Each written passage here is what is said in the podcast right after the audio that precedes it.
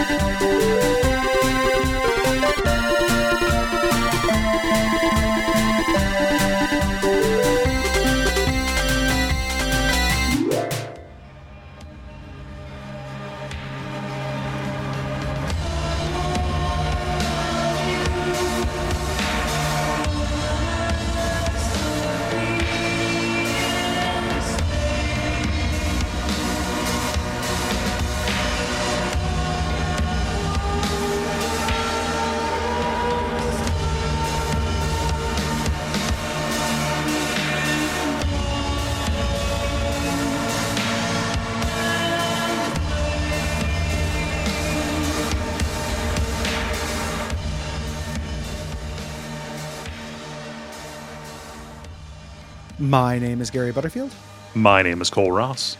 and you're listening to Watch Out for Fireballs. It is Games Club podcast. And this week we are talking about Mark of the Ninja, which is a side scrolling stealth game developed by Klei Entertainment and published by Microsoft Studios for the PC and Xbox 360 in 2012. Yeah, and this episode was executive produced by Brian. Thank, Thank you, you, Brian. Brian. Uh, this game rules. Yeah, I rather like it. Uh, I had been meaning to give it an honest shot for a long Mhm. time. I bounced off it initially for no good reason, like barely got anywhere. And was Mhm. just like, yeah, want to play something with gun. I, don't- I don't know what it was. just something. Uh, It was Uh, 2012. We were busy. I was being a baby of some kind. I say that's probably what it was. I was like working full time and podcasting full time and wanted to die and just Yeah. got divorced and like all the you know you know what past Gary I, I forgive actually in retrospect. Gonna let you off the hook. Mark of the Ninja came out at a dark time for me, but the uh it was fun to go through it. Like this is this is good. Yeah. Uh, It's it's it's kind of like it's emblematic of an era of indie games. Um, There's an awful lot of craft to it as well. Like it is kind of like this really good, like quintessential 8.5. Um, Yeah. Yeah, That, that's a Uh, great way to put it. Like it, it, this didn't knock my socks off, and there are things this game is asking of. Like it wants to be a game that you play levels over and over for mastery, Mhm. and to collect things, and you 100 percent and stuff. And uh, fucking no, you Yeah, know, like no. I, I like that's that's not where I'm at with this. But a, as a thing to go through once, Mhm. it was a breezy joy. yeah, Um, yeah, yeah. So, um, very much liked it, and also weirdly of a pair with um, uh, Cuphead.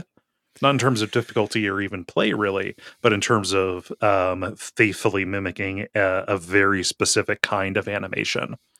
Oh man, I I I actually really don't like the animation of this. It looks like Yeah. Jackie Chan Adventures mixed with Aaron Insurance. It's To me, the- like that's kind of what it's awful. doing. yeah, yeah, I know, but it's it's a horrible thing to emulate. I think like it's Klei's weird. Uh, we'll, we'll, we'll talk about that. But like, man, I, I I do not like how the cutscenes in this look. Yeah. Uh, the, the little characters are fine. The cutscenes just again Jackie Chan Adventures, uh, and that, that that was a TV show. That was that's not me just you know Just- being racist. That that was just actually a, naming a, cartoon. very prominent Chinese. Yeah, yeah, it was a cartoon that, that Yeah. looks like yeah. I'm not just naming a person. It's it was Mhm. a cartoon. Yeah. Uh, you have here that we you play an unnamed ninja. Uh, the name of the ninja is certainly Mark Oda Ninja. Uh, so Oh, you he's play as Irish. Yeah, he's Irish. He's an Irish ninja named Mark Oda Ninja. Uh, you're playing Mark. So just correcting that in the notes. Okay, okay, cool. So Yeah. as Mark, you are from the the Hisomu clan, uh, Yep. which is uh, a clan of ninja that is operating in modern day Japan, um, Mhm. and you have received this tattoo made of special ink that amplifies your abilities but drives you mad. Um, Yes. You've taken this in order to uh, exact revenge upon your clan's enemy, this uh, CEO named Karajan, who runs an arms dealer uh, that goes by the name of Hessian. Yes. Yeah, it's a it's a they mostly uh deal in Zildjian cymbals and big grungy amps. It's so that I, I fucking it, it, there was just one guy who said, "Yeah, people who like this one particularly were hash they had the Hessians, yeah, Yeah. Weird internet metal subculture shit." It's like, uh, Uh so this is this is a rare example of a 2D stealth game. Uh 2D side scrolling stealth game. yes, yeah, You know, uh t- that doesn't typically happen. It's like this in Gunpoint. Mhm. Um you uh, you jump around, you evade enemies by sticking to the shadows, clinging to walls, clicking clinging to some of the ceilings, uh, and grappling around. yeah, uh, generally. There are certain points that you can quick grapple to. Uh, they are bespoke, but you can Mhm. get to them as long as you can see them, basically. Yeah, uh, it's actually a really good grapple system. Like, you know, this is not the place where you would want a Bionic Commando physics grapple system. It's a it's it's very to an end. Like we'll talk about it what, kind of holistically, but like all of these things. This is this is a game where I can almost see bouncing off it based on how clean it is. Yeah, It's no. exceedingly clean, Mhm. uh, and I, I don't know what other word for it, you know, to use. But it it's a very controlled experience, which I think is part of why going you know going through it once is what makes sense to me. right you know. because once you once you know the once you know the solution uh, the actual execution of it is very rarely a, a, like a, like a problem there's not a lot left up to chance No, like enemies will occasionally like look another way which i think is a very good decision on their part it's not just like okay i'm gonna look at this door no matter what there's a little bit of Mm. randomness to the you know to the glances kind of thing but yeah this feels about as deterministic as a stealth game has been Yes. Um, Yeah, deterministic is, is the word. It's it's very uh yeah, very Yeah. narrow scoped. yeah it is not a you know the kind of um uh, chaotic clash of systems that something like a thief is right Yes. Yeah. It's Yeah. it's very much a third option. It's also not um a do this right or die Metal Gear right either. But we're, we're getting ahead of ourselves. We'll talk about how this sits in the like stealth canon as kind of a Mhm. new unique thing. yeah uh a, a new thing a unique thing that is kind of in the neighborhood of a 2d batman arkham game actually Yeah, a little bit. yeah, Yeah. Uh, it's pretty important that there is no fall damage in this as well Mm-hmm. um you know you're going to be making some leaps there are going to be some misses that you make this is you know just entirely about moving through space with very little consequence aside from getting cut or you know aside from getting uh getting caught rather Yeah. Caught or shot. yes Um, so what you're doing, you know, because it's side scrolling, uh, you're seeing a large swath of the environment. You know, you have an omniscient point of view that's outside of your character. You can see behind yourself. Mhm. You know, you can you can see above yourself, things like that.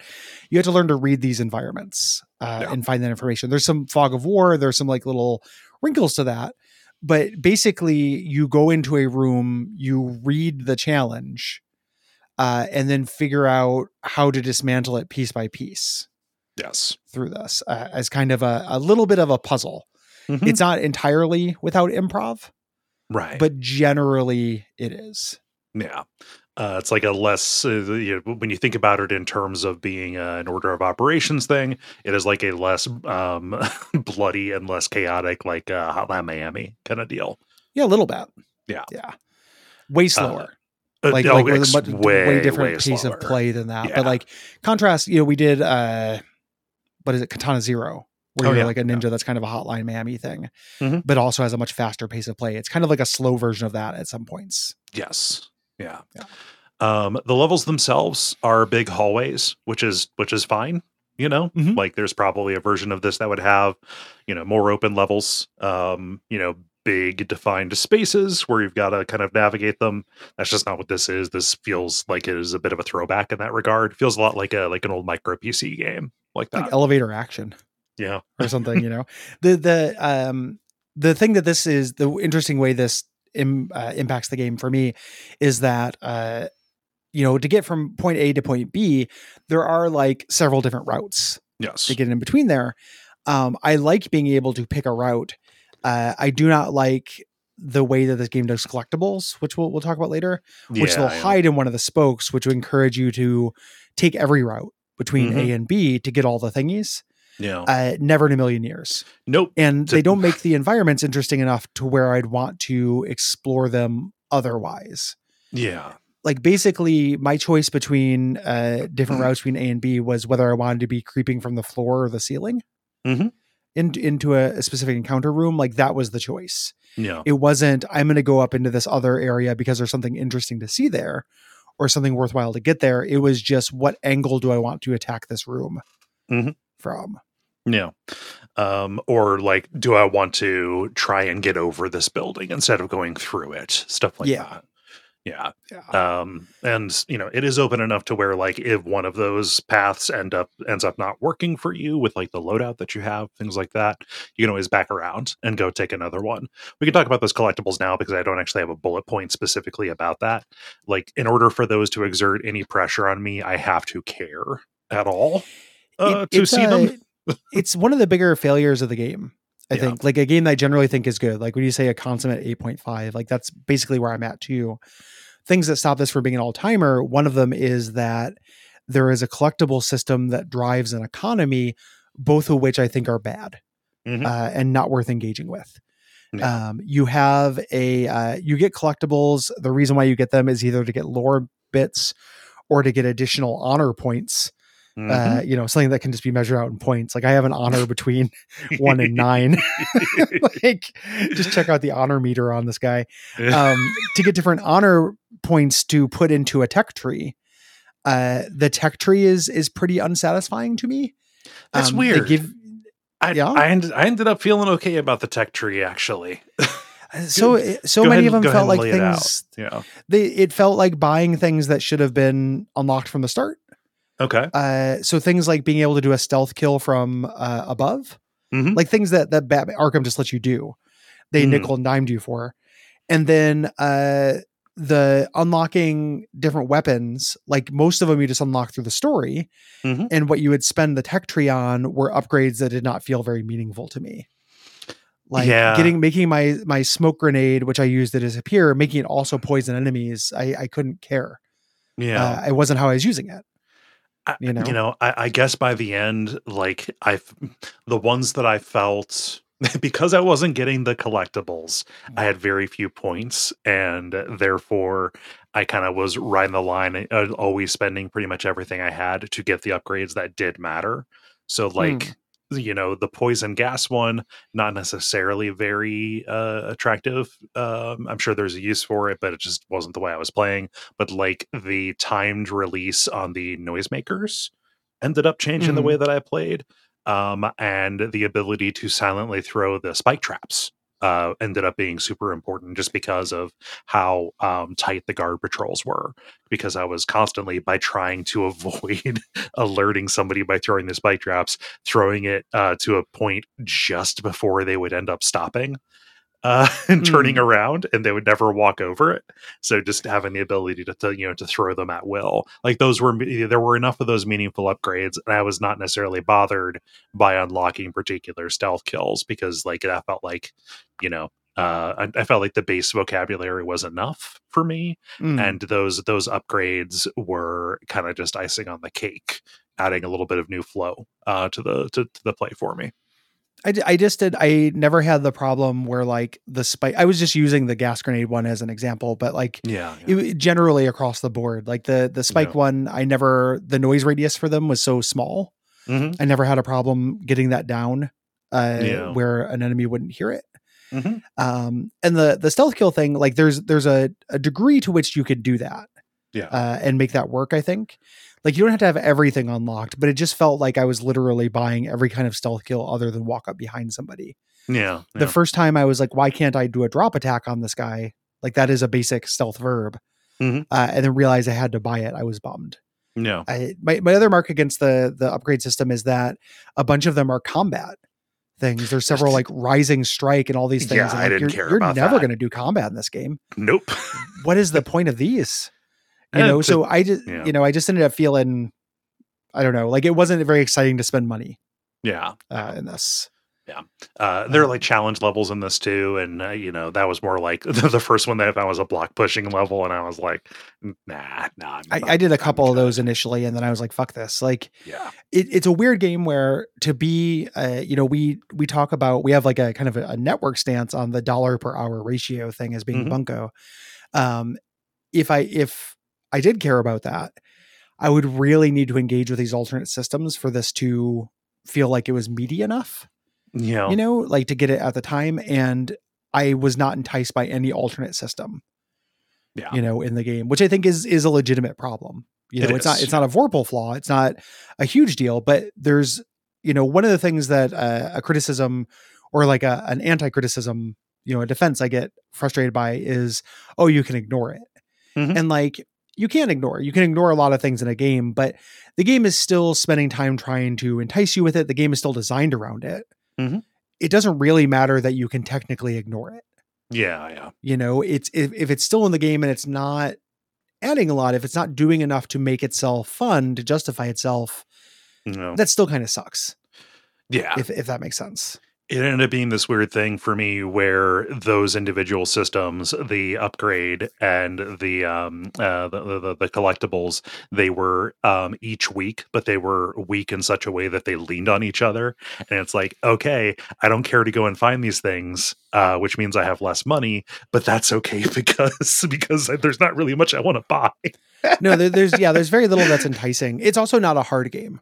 yeah that's also Uh, true you know, yeah It's very generous, and uh, even at its most difficult, it's not you know rigorous at all on the base difficulty. Yeah. Uh, yeah. so, IMO. Uh, yeah. Um, so let's talk about the actual stealth uh, and Yes. stuff because this is uh th- this this is a pretty big uh, it's it's everything here. Uh, so you have light and darkness, uh, like you would always expect in a in a, in a stealth game. Uh, I like the Mhm. way they communicate this. If you or an enemy is not colored in, if you are just like a black silhouette with outlines, um, then you are uh, not lit up uh, and therefore cannot be spotted at a distance. Uh, Yep. Eventually, you get enemies who have night vision goggles, but that's not until about like halfway through the game. Uh, you know, and you can manipulate the light sources uh, by by throwing uh, uh, items at them to uh, create zones of darkness for you. Yeah, which creates noise, which we'll talk about in a moment. Yes. Um, the enemies have vision cones, but this is just kind of showing which direction they're they're looking in. So typically, if their vision cone is pointed away from you, you can sneak up on them. Mhm. But the the trick is, and you alluded to this earlier, unlike a Metal Gear guard, uh, these characters have articulated necks. You know, like a, a Metal Gear guard always sees what's in front of their torso. It's almost like they have a giant eye on their chest. You know, like as Iron Man. opposed yeah, like Iron Man. Like they're seeing out of their chest eye. You know, they're not seeing out of their their head eyes. Uh, these guys can turn their head. It's it's a weirdly like uh like big momentous thing in stealth games that they can turn their head. Yeah. it adds it adds a it adds kind of like a micro timing to this and just the smallest chance of your best laid plan going awry. Uh, Yeah. which you know in a game that's deterministic eh, you, you- your mileage is going to vary on how much that feels like it, it is it is dirty pool um i like that i like needing to take that into account you know somebody Yeah. getting just a little bit of a hunch to look the other way Yeah, well, and it it will be informed by their emotional states or their alert states. yeah Like if they're paranoid, if they know something's going on, their head's going to be on a swivel. yes You know, it's it's significantly more naturalistic than just a guard walking back and forth to right look back and forth. Yeah. Uh, I do not like the stance that you were taking on people who have had their cervical discs fused, though. The uh, well, you know, you knew this when you met me, man. I, I just those cervies, they uh, they gotta go. There was a whole episode of Dead Idea Valhalla about it. Yeah, yeah, man. I just I've been really, if you if if your discs are are welded, It- it- uh, if- go to hell, if- If, if your discs are fused, yeah, you don't have a use. Yep, I refuse. Uh, you are refuse. I actually don't mind anybody with bad discs. yeah, whatever. uh, I it's coming. discs. It's coming for us all eventually. Uh, My discs So- get worse every day. Yep. Uh, the uh, enemies are only visible if we have line of sight or line of hearing. Basically, like you can press up against a wall or a ceiling and kind of listen to see Mhm. in a weird way. Uh, eventually, you get detective vision, so you can just see uh, Yeah. your your kind of environs. God, Again, the weird way that it it doles out things that feel like you should have a Yeah. little bit to me. I, I I love that just the word for that is detective vision. Like it's, it's such a silly. it's extremely silly. Like I don't know that they knew when they called it that. Like, oh, Batman's a detective. Detectives know and see all. So Yeah, detectives. They don't just try to stop people from doing insurance claims. Uh, they, they it's also uh, it lost out to like skeleton vision. I Oh, remember yeah. people when Batman came out calling it skeleton mode or skeleton Mm. vision, which is way cooler. much Uh, cooler. the, the big innovation of this, other than articulated necks, is visualizing sound. right. Uh, it is a 2D game. You don't have three dimensional sound. Using sound and stealth uh, has always been a little bit of a losing game in some ways because it relies on a surround sound system. Mhm. So directional sound is a real cool thing that video games can do. I'm not against it. It's just naturally not inclusive. You know, it, it depends on your speaker placement and your sound setup Yeah. for that to work uh, with the precision you need a game. What this game does to get around that is just visualize sound Mhm. uh it it's a, it's a really abstract kind of weird way to do it but it, it's again to a purpose like we talk about this game being very clean uh it is really about giving you that information um sound waves are big these big circles it'll show you how far a sound carries um, when you do something if you eliminate a light source the risk reward of that is it'll make a noise Mhm. to do that. You get to see how far that noise would go uh, and whether that would alert a guard if that guard is in there Mhm. you know or vice versa. Like when you run you see the footsteps. So you know like hey i'm not being stealthy. You know i can see myself visually because i'm lit up. I can also see these rings so i know i'm making noise. Yeah. everything is communicated to the player visually Yes, uh, and it's not that this doesn't just go one way. Anything that makes sound will uh, will make these, and that could be Mhm. cosmetic. Like if you disturb a bunch of crows, they'll fly off and you'll see the sound. But also, like if you do not have line of sight to an enemy, you know, they Mhm. walk up a flight of stairs or you know whatever, you can still sense them because you will see the small little circles of their footsteps, uh, even in Yes. the darkness, showing that you are hearing them as well. Uh, it's like th- th- this feels like it is using every part of the visual medium that is available to them on this uh, and it's a great call. And like as a calling card feature for this kind of for, for, for this game big thumbs up. It's really neat. Like it's very impressive uh, and it it's an interesting way to solve a problem of multisensory uh you know experiences in games Mhm. right? Like games are a visual medium and a play medium. You know you play games in your hands and in your in your eyes. Sound very rarely outside of rhythm games is a huge part of it. Like Mhm. you can make the argument that like a, a ambience of music is a huge deal and like yeah fine. You know yeah. voice acting is fine but it doesn't tend to inform uh the play Mhm. very much. Um this cements you know it by turning everything into visuals this cements like hey this is a fucking visual medium. Hmm you know like we are not trying to simulate anything. You are not in this world a person who is hearing and smelling and and feeling. You are an omniscient thing that can see sound from the outside. Hmm you can see be- behind this character. You can see around this character. You can see through walls around this character. Like you you are playing this from a weird remove Mhm. that isn't you know typical of video games Yeah. and stealth games like one of the weird secrets of stealth games is you have to give a stealth character an advantage uh you know for things so there's different ways that people do it um you know in metal gear just the fact that it's overhead is your advantage Yeah. because you can see behind snake uh, and then if you don't have that, you have the Soliton radar to show you a Pac-Man game that's happening in the upper right corner of the screen. When you play like a thief or something like that, uh, the way they do that is the guards have the worst vision in the world. Mhm. You can be five feet from them, and if you're in darkness, they can't see you. Yeah. you know, uh, they they kind of change uh, the enemy's perspective to give you an advantage. Here, they literally give you extra like information in addition to what Metal Gear does Yeah. you know it, it's like doubles it uh, It's a dou- very very generous the classic double gear yes exactly uh, Yeah. twice as metal um, it's neat. It's it's it's really cool. I'm glad that it's not most stealth games because i do think this is a, a reason why this game is very easy Mhm. you know? Um, but it's also really refreshing to see. It is a new thing. Yeah. you know at the time this came out. Yeah, uh it's a it, it, it, it is ingenious in that it Yeah. displays ingenuity with the medium. Yes. Yeah. uh, you can also Um, freeze time Uh, with this, like, if like you- ninjas can do. like ninjas can do. You you uh, you are the most powerful avatar on Earth in this game. Yeah. Uh, contrast this with Crysis, which I thought was going to have you doing full of you know full of superpowers, and you die very easily in that game. Uh, you freeze time when you're aiming, and you can do it as much as you want without any limit. Mhm. Uh, you can mark targets to throw darts, and they kind of throw all at once. So you mark up to three targets. When you let go, you throw them all blindingly fast. Yeah. Um, there are other situations you can use this for.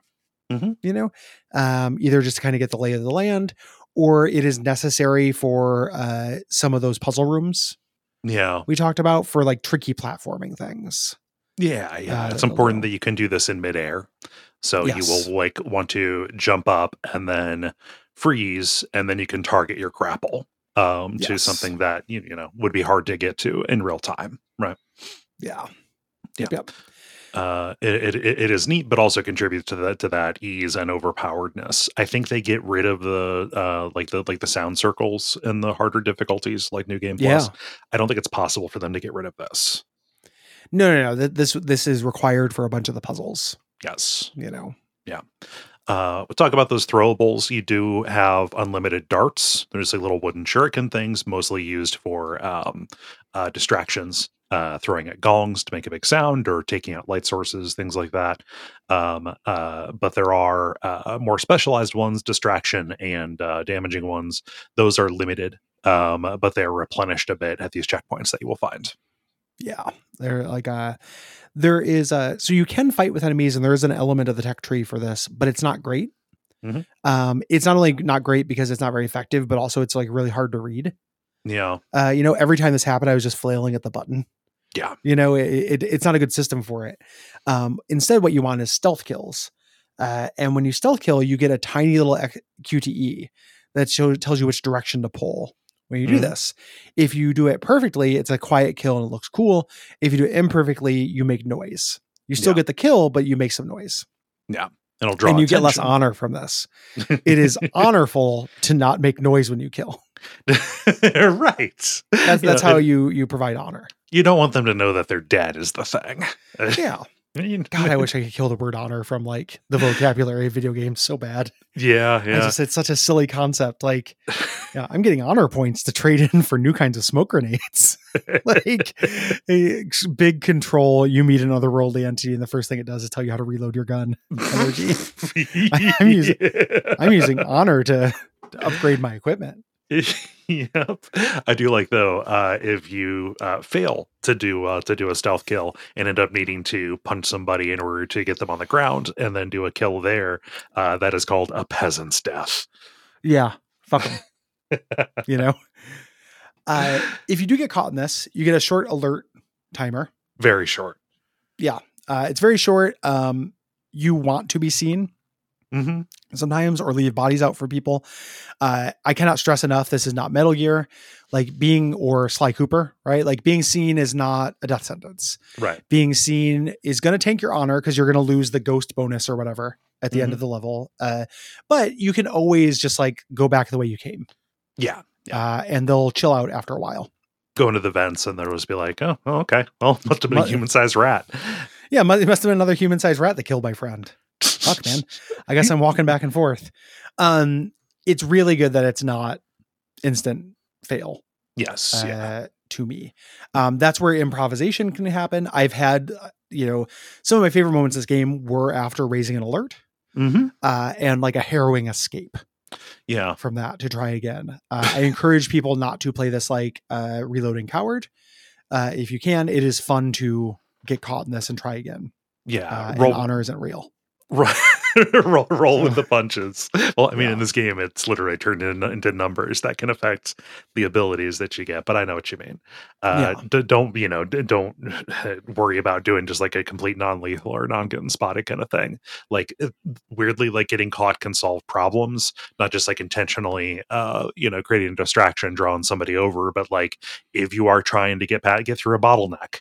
Right. Mhm. And in the process of doing that, you get caught and suddenly everybody's coming after you well that actually that actually might open up another route as everybody is going to where you were so or it's like well, disrupt like a patrol. You know, like uh, shunt somebody over into an area and they'll stay over there for quite a while.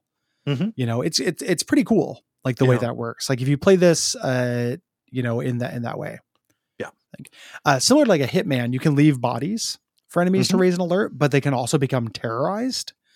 uh, this is something you unlock uh, by hanging people like Batman. Mhm. Um, they start filing firing wildly. Uh, generally, you're doing this to make them kill each other. Yes. Uh, you know, but also this can backfire because then they're now unpredictable. Yeah. Uh, and a game based on predictability, like the fact that they're spooked, will actually can hurt you. yeah. So it is a calculated risk to do this. I did it a lot because I thought it was fun. You know, the the power fantasy of being Batman and like, you know, the most fun part in an Arkham game is when they're like, "Man, the bats here," you know, and and, and just like, shit, I hate that the bats. Uh, Engaging that was fun yes. Yeah. Um just so I man, the, I, I I really caught a lot of strays from panicking enemies. Mm, yeah. Yeah. I did it. It uh, when it came time for the enemies that you could not stealth kill Mhm. uh, easily, this was my go-to. Yeah. Was to find one of their friends who was uh, less armored and Mhm. spook him real good, and just let him do the walking. oh man. Uh we already talked about the upgrade system, uh things like that. Uh so uh what what kind of like distraction weapons or items did you end up using? I really just stuck Uh, with the with the noise uh with the noisemakers. You you get uh, there's two slots. There's a damage weapon and a distraction item. Uh, Mm-hmm. the distraction one I use the smoke grenades Mhm. uh, for, um, primarily to get past laser wires Mm, uh, and yeah. stuff is the reason why I kept that. And then I use the spike mines. Yeah. uh, almost exclusively. Like something I could put on the ground and instantly kill a dude was extremely useful. Yeah. No spike mines were pretty much mine as well i was real basic with it uh messed around with the uh with the cardboard box you can get kind of later on because you know fun Yeah. little shout out uh actually not really that fun to use you know Yeah. when you have so Just- many other ways just like get around folks More of just Yeah. a shout out. yeah Yeah. yeah um uh, uh you can also earn new costumes uh which have different trade-offs for enhanced or new abilities this felt like it uh I, when i got these it was like for achievement kind of stuff Mhm. um, and there's one that you unlock uh, for story purposes um, kind of about two-thirds of the way through the game um, uh, i pretty much just stuck with the standard one though because i wanted a standard playthrough kind of feels like a challenge kind of deal Yeah. When the um you unlock the one partway through the game, I switched to that. Yeah. I really liked the blink. Uh, the other ones did not seem that interesting to me. Mhm. Uh, personally, Yeah. um, I this is a here's a point of contention. I Mhm. like how this game moves, but I don't actually like how it's designed. Okay Uh, I think the character models are exceedingly ugly and look like advertising. Hmm. Uh, they look like um, advertisements for like how if you see something, you should say something on a bus, you know, but come to life. yeah Uh, yeah you I wonder. I wonder if this is like a generational thing because this kind of looks like some cartoons, like at the tail end of when I was like looking Kim at you know, Possible? watching those. Well, not not necessarily like Kim Possible, but uh, Well, it kind of looks Yeah. like Kim Possible. eh, kind You of know, okay. Yes, kind of looks like. I was Kim just trying to use Possible. it as a reference for like Yeah, other than the yeah. Jackie Chan adventures. Like what are what are other cartoons this looks like? you know what? I'm actually at a Yeah. loss. I don't know. I'm not it trying. I'm not trying. I wasn't trying to emasculate you with Kim Possible. Like nothing wrong with watching Kim Possible. It's just Yeah. what or Erin Esurance is the other yeah, hallmark. But I'm trying. I'm trying to find one that isn't insulting. I'm trying to yeah. trying to meet you halfway here, man. yeah. I don't know. Maybe it just more reminds me of like a particular era of animation. I don't know. I think that uh, when I say this game looks amazing here in the notes, it's more just that there's an awful lot of like love and care put into it, and I think that the specifically the play animation all looks really all looks really good. Um, it's neat to watch a char- watch your character like do a stealth kill, and when it zooms in, the characters who are very small on your screen also look like cartoons. Yeah. like they look like moving cartoons. Yeah. you know, uh, Yeah. in the in that way, and the animation is good. Mhm. Uh, not Yeah. only is it clear and like effective in terms of like giving you the information you need, it looks really attractive. Yes. You know, yeah. the, the squash and stretch that happens uh, very, very like subtly. You know, Mhm. when you're moving, sometimes all that shit is really good. Yeah, yeah. That, that, that that's more the thing I, I think I'm complimenting on this rather than the actual like you know model work that is done. Yeah, Yeah. I might just be you know hung up on these character designs. Yeah. I unlike most people in my generation, uh, I'm not attracted to Erin Esurance, and I think that, that that is uh, that kind of very flat, kind of flash adjacent Mhm. art is something that like I'm con. It probably is a generational thing. I'm contrasting that with like '90s cartoons, Yeah, yeah. you know, that are a little like a little bit more line work and a little bit more detail, and a little less flat. Mhm. You know, slightly less computer touched. Yeah, Okay. I, I, I, I, do, I do like flat design stuff more than you do. I think so. Yeah, that would that would make sense. Uh, music to me is nothing to write home about. Um, but the sound Yeah. design does a very good job of conveying the information. You know, play information kind of stuff. It doesn't. uh Yeah, nothing stands out. No songs stood out. Not No. one. Um, the story is very uh cliche Mm-hmm. uh, and simple. Um, there's kind of an attempt at a twist at the end, uh, it- but it- it's I would have a hard time meeting the person who had their heart touched by this, you know, or who got particularly invested in this. It felt very functional, and it's the closest I've come to. Like I'm, especially for the show, I don't skip past dialog Mhm. typically because it's like we gotta talk about that stuff. It's part of the game. You know, you judge everything that's on the plate. Um, it's the closest I've come to just hammering through because I I just wanted the wireframe of this. You The story seemed bad uh, and boring to me. yeah. Um, Just the, the the the ninjas who hold to the old ways, uh, running up against modern technology. Um, yeah. You know that uh, it's uh, that's kind of the log line here. and and it's one of those things where like if there's supposed to be kind of a John Henry theme to this, it's given lie by the fact that you have a magic tattoo. Yep. You're not really holding to the old ways. You're holding to you know a, a weird thing that doesn't exist as well. yeah. You know, it, it's it's not a man versus machine narrative.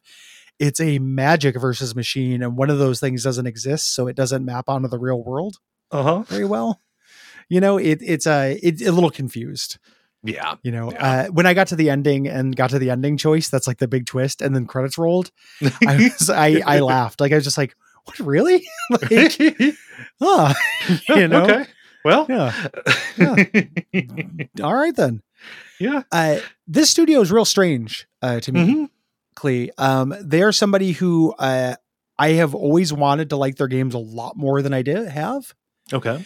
This is probably uh, this and Invisible Inc. are the two of them I think are good.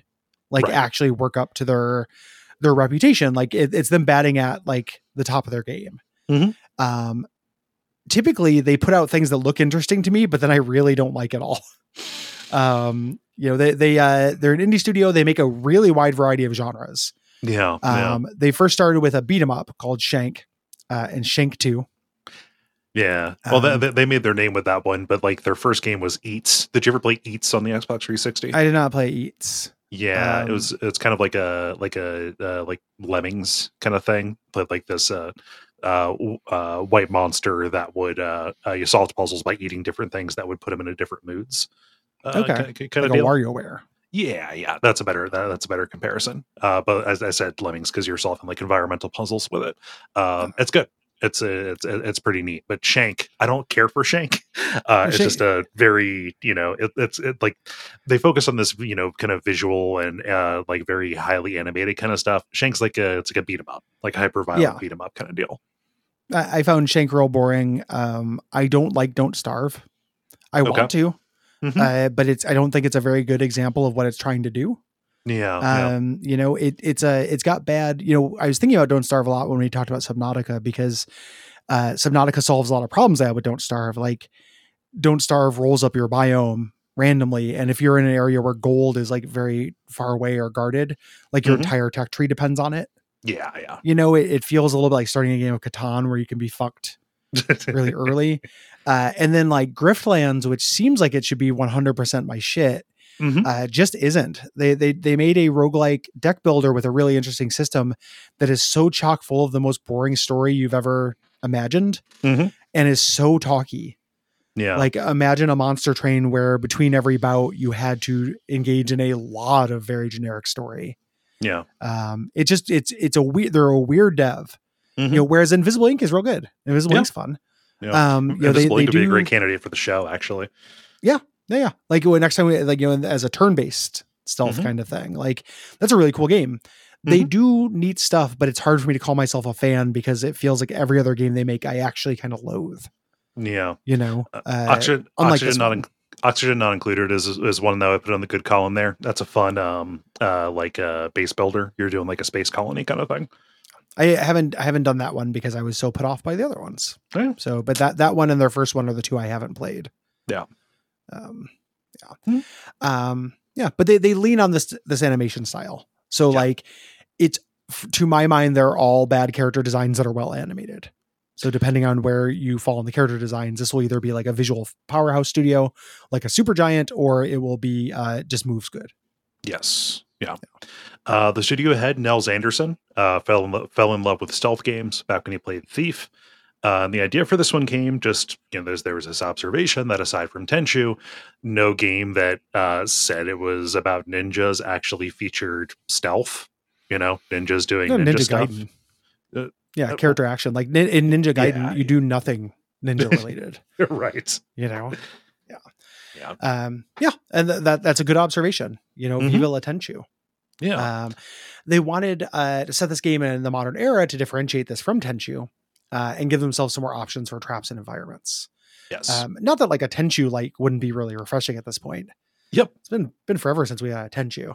yeah. Um, I- also, a game I want to do on the show when we both have like a big appetite for frustration, because I'm sure like that only holds up kinda, you know. But it is really interesting. That seems like a play on emulator or die uh, kind of thing with save Oh, yeah. states. Yeah. Yeah, yeah. We we will uh we will because yeah, when you get the level three of Tenchu, uh, that first level is so fucking good. It's Yep. like one of the best opening levels in games.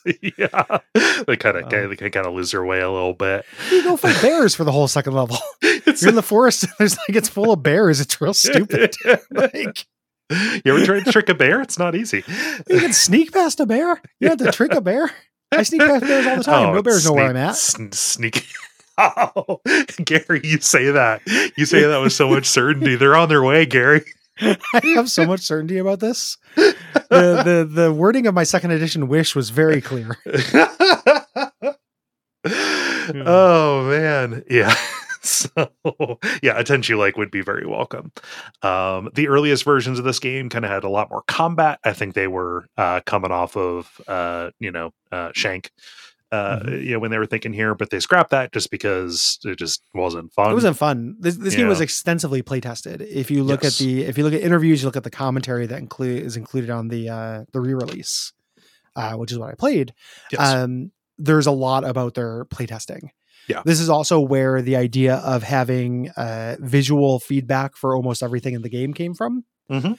Uh, when you talk about this, this is kind of a minor note, so it's hard to fit into the notes. But like, not only do you get visual feedback for noise and stuff, but like your contextual actions are always labeled yes in this. If you, I imagine there's probably a kind of immersion hound who gets bothered by this.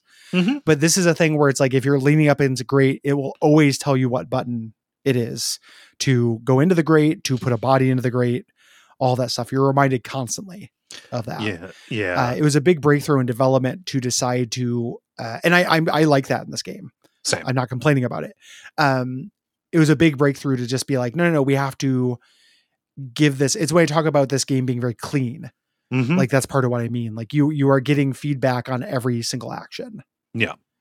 And you know there's kind of a variety of things that you do in this like you know you end up doing doing a bunch of you know discrete kinds of actions not necessarily uh having to make a mistake because you you know poorly remembered it um Mhm. is uh is is nice. Like it's it's you know it's with all of the artifice around this even just the artifice of being a 2d stealth game where you have a lot lot of information your character wouldn't have like you've already taken the big step. Providing the feedback and the reference is not a you know compared to that is nothing right Yeah. Yep. Yeah.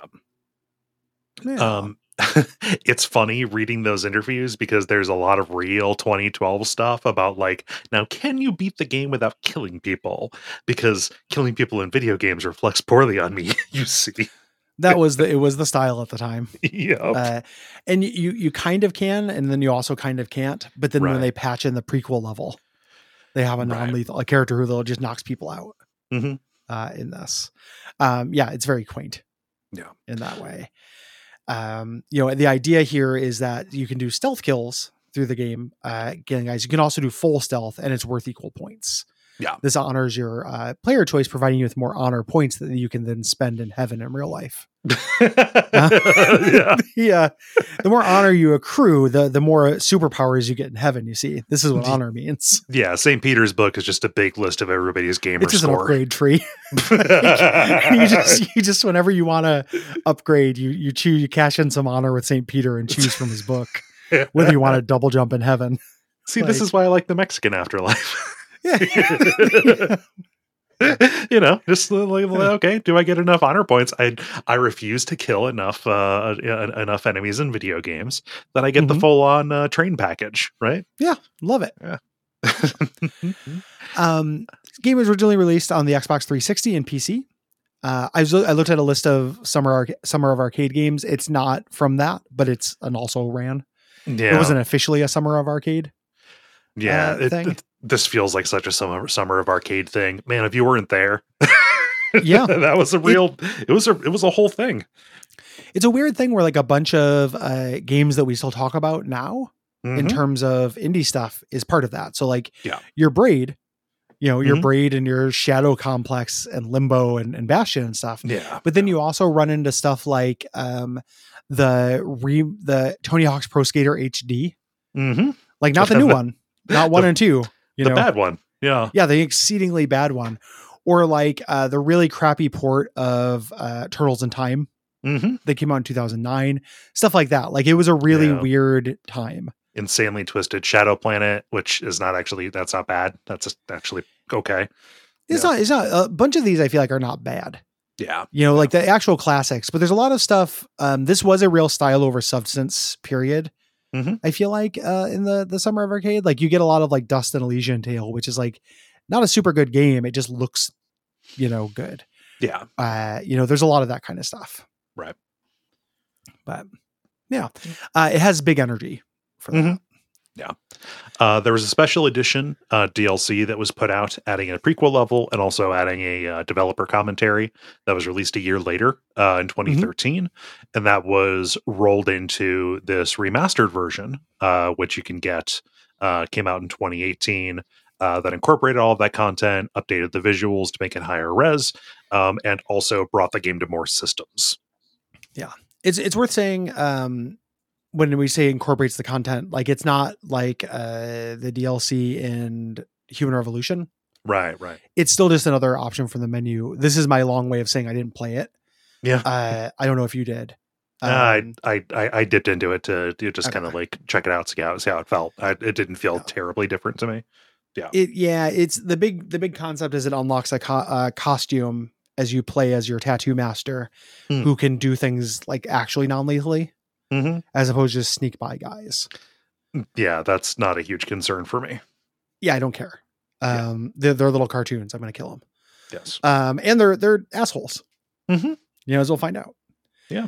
Um, yeah. Uh, and this company never made a follow up to this. Uh, the closest thing they did was Invisible Inc., which is also a stealth game, even though it's a very different Mhm. kind of stealth game. Uh, they also did Don't Starve and Oxygen Not Included. Yes. Uh, and kind of the. The big popular ones. And I Yeah. yeah, Griff, Griftlands is a very anonymous name. It is. Uh, it doesn't make a whole lot of sense. Griftlands is is is such a neat concept. I really wish I liked it. Yeah. Um, yeah. Um, yeah. Let's uh, let's get into it. Let's do.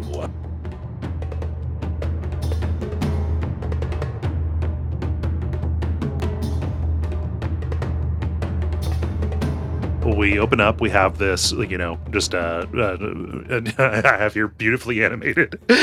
you know what I mean? It, you know, it, it. If you if you got problems with the style, you're gonna have problems with the style. But it is, you know, hand. It, it does look like a cartoon I would not like, yes, but it looks like the cartoon. yes. Uh, it is. Th- this it is, purely subjective too. I'm not saying like Yeah. you know this is you are probably closer to the the mean opinion on this. Mhm. You know, like most people, I think this this company gets a lot of shout outs for how this stuff looks. Yeah. Um, yeah. Uh, but it's you know like big hand drawn animation, big hand drawn visuals, you know, which is kind of you know, r- r- especially at the time, was pretty rare. You know, there was Yeah. lots of stuff that was crappy Jimmy Neutron shit. uh, but you've got uh, the main character attacking this warehouse. You know, kind of going after. You know, we're going to learn he's trying to steal stuff from them, um, and then he you know wakes up with a start. Uh, like that Yep. was kind of a flashback dream. Um, uh, you know, uh, wakes up because his compound is being raided. Yep. Uh, and the this con- you know it's being raided by these special forces dudes, and you are not dead or captured because you were sleeping through it, Yeah, like classic ninja move, sleepy minus a thousand honors. yeah. um, slumber style. yes, your slumber style points. Doo-doo-doo-doo. Um, a woman named Ora there is there and starts uh, guiding you out of the building. Yeah. Uh, you know, she, I, I'm here to help you. Rule number one is don't get me killed. This which a is very a swerve. misleading. Yeah, it's a, yeah, a little bit of a swerve. And we're getting our tutorial uh, movements, stealth kills, learning about freezing time, uh, things like that. Yeah. Uh, and we're trying to get over to our master, to our sensei, um, Azai. Uh, is the name of the leader of the clan, uh, preferably without being detected. But you're just getting lots of basics, combat and stuff. Uh, We're pro- we're not going to talk a lot about details of these levels actually because of the aforementioned. These are all kind of you know hallways with challenges. Like there's a lot of just kind of mark of the ninjaing through a space. It's almost exclusively that. And it, it's not that there isn't encounter design. It's just that the encounter design is hard to describe granularly because it is often this shape of rectangle with two guards walking Yeah. back and forth with, you know, this little bit of cover you can duck behind. Yeah, you know and, th- and that, that's really it like it, it describing this would feel like you know that uh book walkthrough of super mario brothers 2 i have that describes how to play it in prose yeah, you know it, it's not that there aren't clever design uh, encounter designs in this there are Mhm. but generally they they boil down to that and Mhm. again none of them are actually that rigorous Yeah. um you know maybe on the harder difficulties where you can't see your sound cone um things they might be uh, not my sound cone. oh um but when you don't get the sound cone maybe they're they're more rigorous but that, as is it's like if there's two guys in a hallway i basically know how to deal with that Yeah, 10 times out of 10 and that's what most of the game is if there's anything exceptionally clever, I, it, it'll be called out. Yeah. and and new enemies you know when Yes. they pop up like when you have to start murdering dogs for honor You Um, you know, murder him, you put him to i sleep. know yeah you knock him out yeah. Although that did stop me from dealing with them at all because I was afraid I was going to murder them. oh those dogs had to go They're bad dogs. uh don't make a dog a cop um the uh there's an optional objective here to rescue some ninjas Mhm. throughout the building, uh, which you can do to get some extra honor. And then you find uh, Azai. Azai is being tortured. They think that Azai stole something. Um, Because he because he was trying to, yeah. yeah, because yeah, he was he was attempting to because hey, moral ambiguity, 2012. Um, you rescue him, and uh, you get the cinematic of Azai explaining that this is war. Uh, they cannot hide from the modern world forever, Right. and uh, he displays your tattoos, calling it the first mark. You Mm. know, um, you're going to defend us at a terrible cost because they're should say- madness tattoos. Should say something about Azai. Uh, n- never has it been more clear this person is going to betray you, just by the, the design and his general his general steez.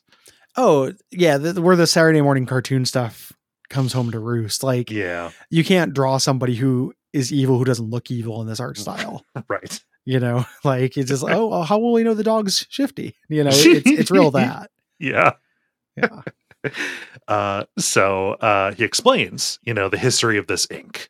Uh, you know, before the restoration, uh, this Middle Eastern merchant came and sold them a toxic flower that uh, he said if you put it into an ink and put it into somebody's skin, it will grant these strange powers. Um, Yes. uh, however, the marked person eventually becomes a danger to themselves and the clan. You know, they're going mad, so they need to end their life uh, before that happens, preferably after the mission is accomplished. Yeah, a, a deniable asset. Yes. Uh, you know, so uh, we're we're looking out uh, next. We're looking out at a Hessian Tower, and Azai says that uh, Count Karajan, uh, his PMC, his paramilitary uh, unit there, is behind the attack. So we have to get revenge. Uh, get to digging two graves. Mhm. Um, so we need to work through several facilities in order to approach the tower. Yeah. Uh, like there are probably three missions in this game, like like three big objectives that you have to accomplish, all of which take place over multiple levels, which I like. Yeah, it's very constrained. Like it, Yeah. it really feels like uh, it's not even a season of a cartoon. Mhm. It's like a two part finale Yeah, of a cartoon in terms of like how much plot gets covered. Yeah. I like that. Um, in this first level, we are introduced to a new hazard, uh, these laser traps. Um, some of these you can dart an electric panel to shut them off. Uh, but uh, one of the things they introduce next is that if a guard is there, it like locks onto their biosignature or what have you, so it turns off. So you eventually you can kill guards and drag their bodies to use them as like a, a passcode Yeah. through these laser gates, Mhm. um, which is which is cool and satisfying and a neat way to do it.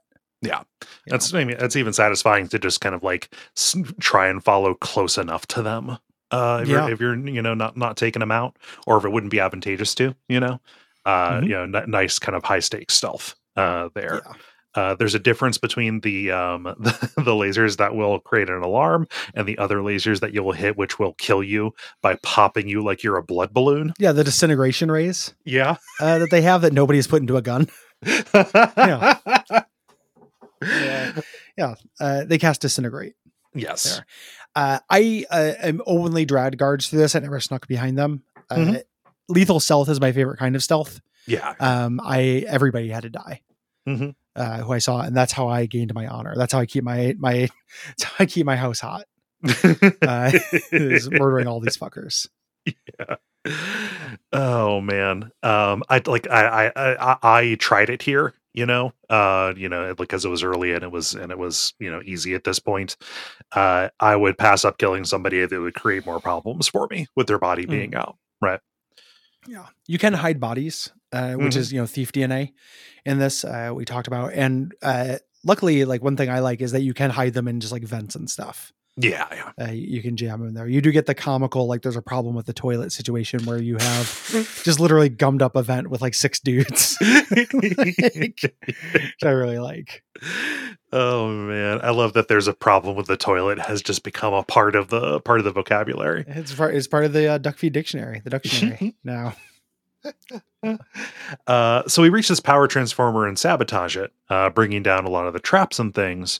Um, and we get our first distraction item. We get these noisemakers. These will uh, draw people uh, from kind of a shockingly small distance, actually. Yes, Yeah. they're quiet fireworks, uh, like that you you throw down.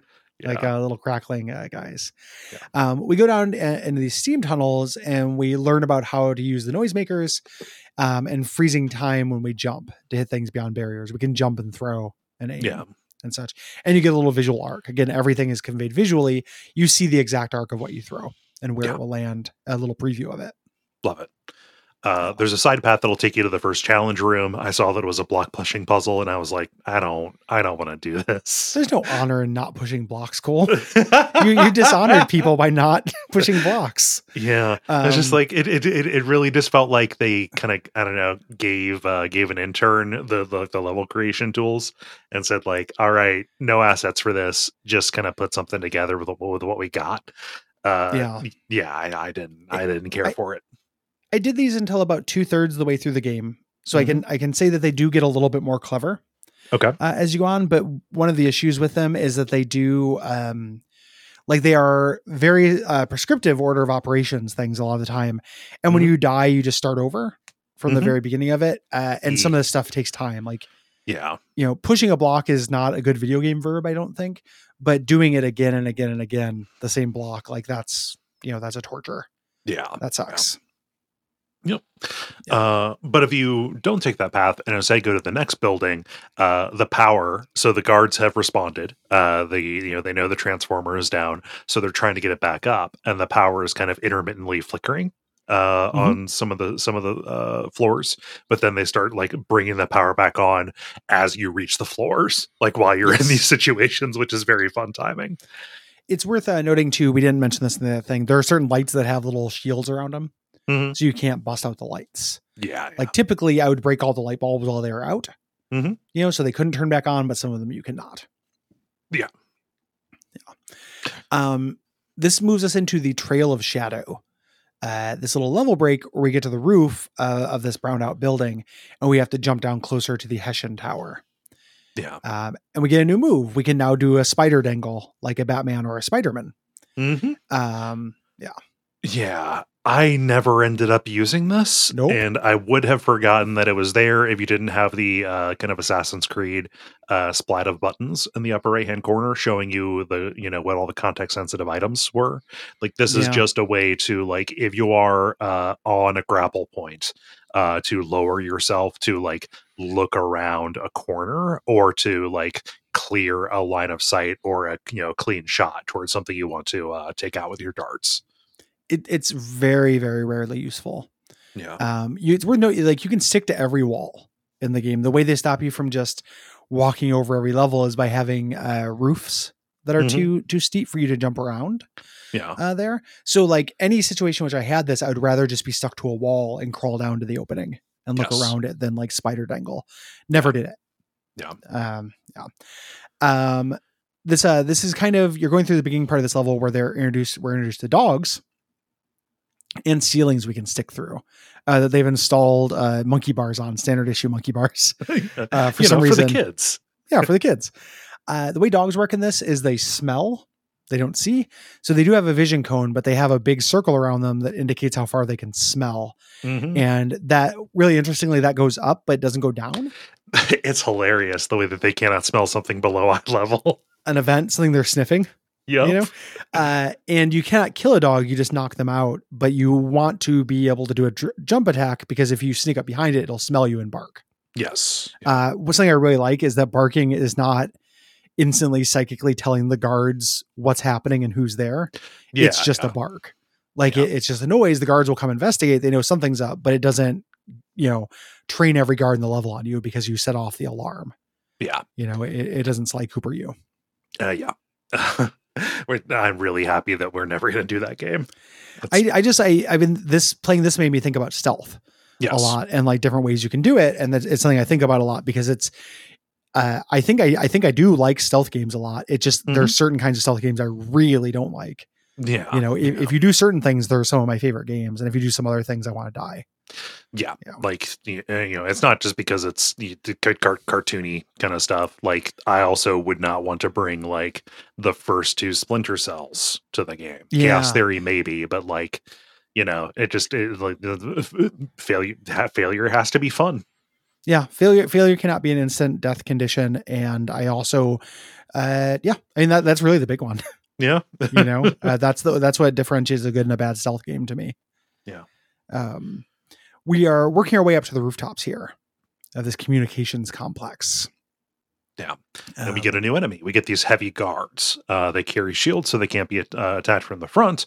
Um, and they launch these flares that will light up an area for for a short time. So even if they, you know, hear something suspicious, you know, they don't have to see you in order to put one of these out. Yeah. Uh, and they're a big deal like they will uh, light up the night and people will see you uh, there uh we reach this like hanging scroll and we can buy our first upgrades here we're introduced just a little shop Mhm. uh, that we can do and we can cash in our honor for uh pri- fabulous prizes Yup. um the uh, I want the, I want the Huffy bike. yeah, we sell out basically by trading our honor. We basically did what the Shins did when they sold their commercial to McDonald's, uh, or sold their song. Um, we reached this uh, watchtower, uh, which all stairs and clear views on our way up, which is a little bit tricky since everything can see you from a distance. We need to drop into this radio room uh, from the roof of this. Yeah. And we see that the person we're trying to kill, Karajan, uh, has got a tracking device on him, so his security guys can know uh, where he's at. Um, and the receiver is nearby, and you know when we find it, we can go right to him. Yep. Yeah. Uh, so we go beyond this tower outside uh, of building six here, and a scout has left. Uh, we have ninja like helpers who Mhm. leave us items and stuff. Uh, and one of them has left the smoke bombs for Yeah, us. I, Um, I never ended up using these a lot, um, just because I didn't really have problems with those lasers. I just Mhm. kind of figured out ways around them. For me, it was it was better to reliably be able to create distractions from guards without putting myself in a lot of danger. The uh, the thing I could always do distractions from guards from hitting lights Mm. and stuff. Like there there are enough environmental things Mhm. to distract distract a guard. The these will get past lasers, and the other thing it does is when you're in them, you're invisible. Mhm. So like if you have to pass by, you know, there, there's a system we didn't talk about where there's like a cover system where there'll be literal literal like elevator action environmental things like a pot or something we can hide behind. Yeah. and when yeah. you're behind a pot, uh, you cannot be seen, Mhm. no matter how light it is. Um, you can throw a smoke bomb between two pots and then just walk between them. Like guards cannot see within smoke. Yeah. So it, it basically creates a a no vision zone for Mhm. you. Um, yeah. What's it? What is there's another uh, one that's also a noisemaker. There's the noisemaker, and then what's the other thing? Or the light one, the the Yeah. thing that makes a light flash yeah. that was really what- confusing to me. I, I didn't understand what made that better than a noisemaker. you get that a little bit before you end up um, encountering an, uh, enough people with night vision goggles to make it to make relying on it uh, necessary. Uh, is is the thing? So like I tried it with night vision with with night vision folks. Basically, what it does is it uh, it blinds them, right? Okay. Uh, so that is its primary use. I think it's just a failure of its description because it does. It's like a. It's like a. They call it a distraction flare or something like that. Yeah. Uh, I, I never used it and also Mhm. never had a problem with night vision guys. yeah. So I, I don't know. It, it just felt like uh, superfluous to me. By the time they introduced night vision guys, we're probably coming up on it actually. By the time they introduce them, I'm pretty good at getting around without uh, like necessarily relying on a lot of darkness, you know, Yeah. Uh, to provide cover. So It, it's also a thing too where you only get to have one attack item and one distraction item. yeah, The way they kind of address this is they have switch out points throughout the yeah, level. the scrolls, yeah, you know so the idea is uh, oh i start use the noisemaker for the beginning of this but the second half has night vision guys so maybe i'll switch to the flare Mhm. uh, that requires foreknowledge like you have to be playing that's for people playing the gate level over and over yeah, you yeah. know to get the best score i never knew what was coming next so i never switched right, right. uh, i was just like no, no no this is the kit i'm comfortable with and it's more than adequate for the whole game I have like standby. Yeah, yeah yep, yep. Uh, i prefer not to fuck with that yeah, So, um yeah so we we have those now we have the smoke bombs uh we get into the building and we spot a guard with the transponder this guy and we had to follow him Mhm. uh, up until he gets into his office and Yeah. uh, we go through a lot of uh, different lasers and guards uh, doing a lot of that ducking between pots yeah, yeah. uh, stuff Thankfully, this isn't. I you know I never ran into a point where he got too far ahead of me. Uh, it doesn't do the Mm. Assassin's Creed to uh, two and onward problem of like, okay, you got to follow, but don't get too far and don't get too close, kind of thing. I, I think of that as a gta problem Oh because yeah. of you know but that, that's as old as the hills oh yeah. like follow but don't follow too close is one of the most like deadly it's like escort it's one of the most deadly it. video game verbs Yeah. you know It's just, just a gamer a sin there's a point in Assassin's Creed 4 where you have to do that with a fucking boat. Oh, go to not hell. like a not like a rowboat. I'm talking about your ship. I uh, I hate that. Uh, there's also uh, I think that you have to do that with the Bat Tank in Arkham Knight Oh, God. uh, at some point, and just it's sometimes video games are incredibly bad. I don't Uh-huh. I don't know if you've ever realized this hobby Yeah. that we've uh, dedicated our lives to. Sometimes just does the stupidest things that you can even imagine. As Uh-huh. we sit down and discuss about like how many how much of our honor we can trade to make smoke better. Mhm. Like this is a farce, man. This this whole hobby is ridiculous. like- They're bad in Um, contagious ways, right? Uh, Yeah. Like, you know, just like, oh, the follow. Oh, okay. A popular game did follow, but don't follow too closely. Well, I mean, now that is a Lego block for us to put in. And it's a Lego block that's made out of just kind of like, I don't know, an old chicken nugget. like, you don't want that It around. a, bad, desiccated, yeah, it's a, it's a bad nugget. nug. It's a bad block, Yeah. bud. absolutely a bad nugget. It's like when you get a four piece nugget and one of them is just like black and shriveled, and there's like a little Yeah. finger growing out of it, and you know it's full of beak. You know, just like chock full. If you go down to to chock full of beaks and get their nuggets, like um, do feather roulette on the nugget game. Um, like- but anywho, Uh. yeah, they do, they don't do they avoid that here. Like part of the reason why I think this game is a, a solid B and really enjoyable is less like the things it does that are special and noteworthy that we've called out are real, but it's Uh-huh. more that it doesn't dip into a whole lot of pitfalls it could dip into. yeah, Like it's it, uh, it's a weird game that like raises a letter grade based on not fucking up. it dances you know? around quite a few rakes uh, Yeah. for the genre and even for the time period, right? Yeah. You know, and Vorpal rakes. They're not even rakes that like would add interesting tension. Mm-hmm. You know, they're just rakes that would make this the most tedious thing in the world. and make you have Mm-hmm. to reload a part over and over. And it just doesn't do that. Like it ends up being, you know, very smooth in that way. Yeah. You know, uh, once we get there, we take the transponder. Uh, you can either kill the guy or pocket, pickpocket it, Mhm. uh, depending on what kind of honor you want to eat. Uh, and this puts the whole building on alert doing this. Um, there's an escape route through an elevator shaft, but it's blocked by the elevator car. So we have to kind of summon it down to a lower floor that's very heavily guarded to get out Mhm. through here. You never ride the elevator, you just move the elevator because you can't crawl through it. Yeah. Well, you don't need to ride the elevator. No, yeah, you can you can crawl up walls. You Oh, can do whatever a spider can. never has a character needed an elevator less. Mhm. The mission ends with this short outdoor escape section uh, where you get past more of these dogs and guards who are uh, who are on high alert, uh, and you get a cutscene, uh, which is just uh, you know Karajan being com- you know comically evil. Uh, Incredible. Uh, just like absolutely codename kids or whatever, codename Lycos villain stuff.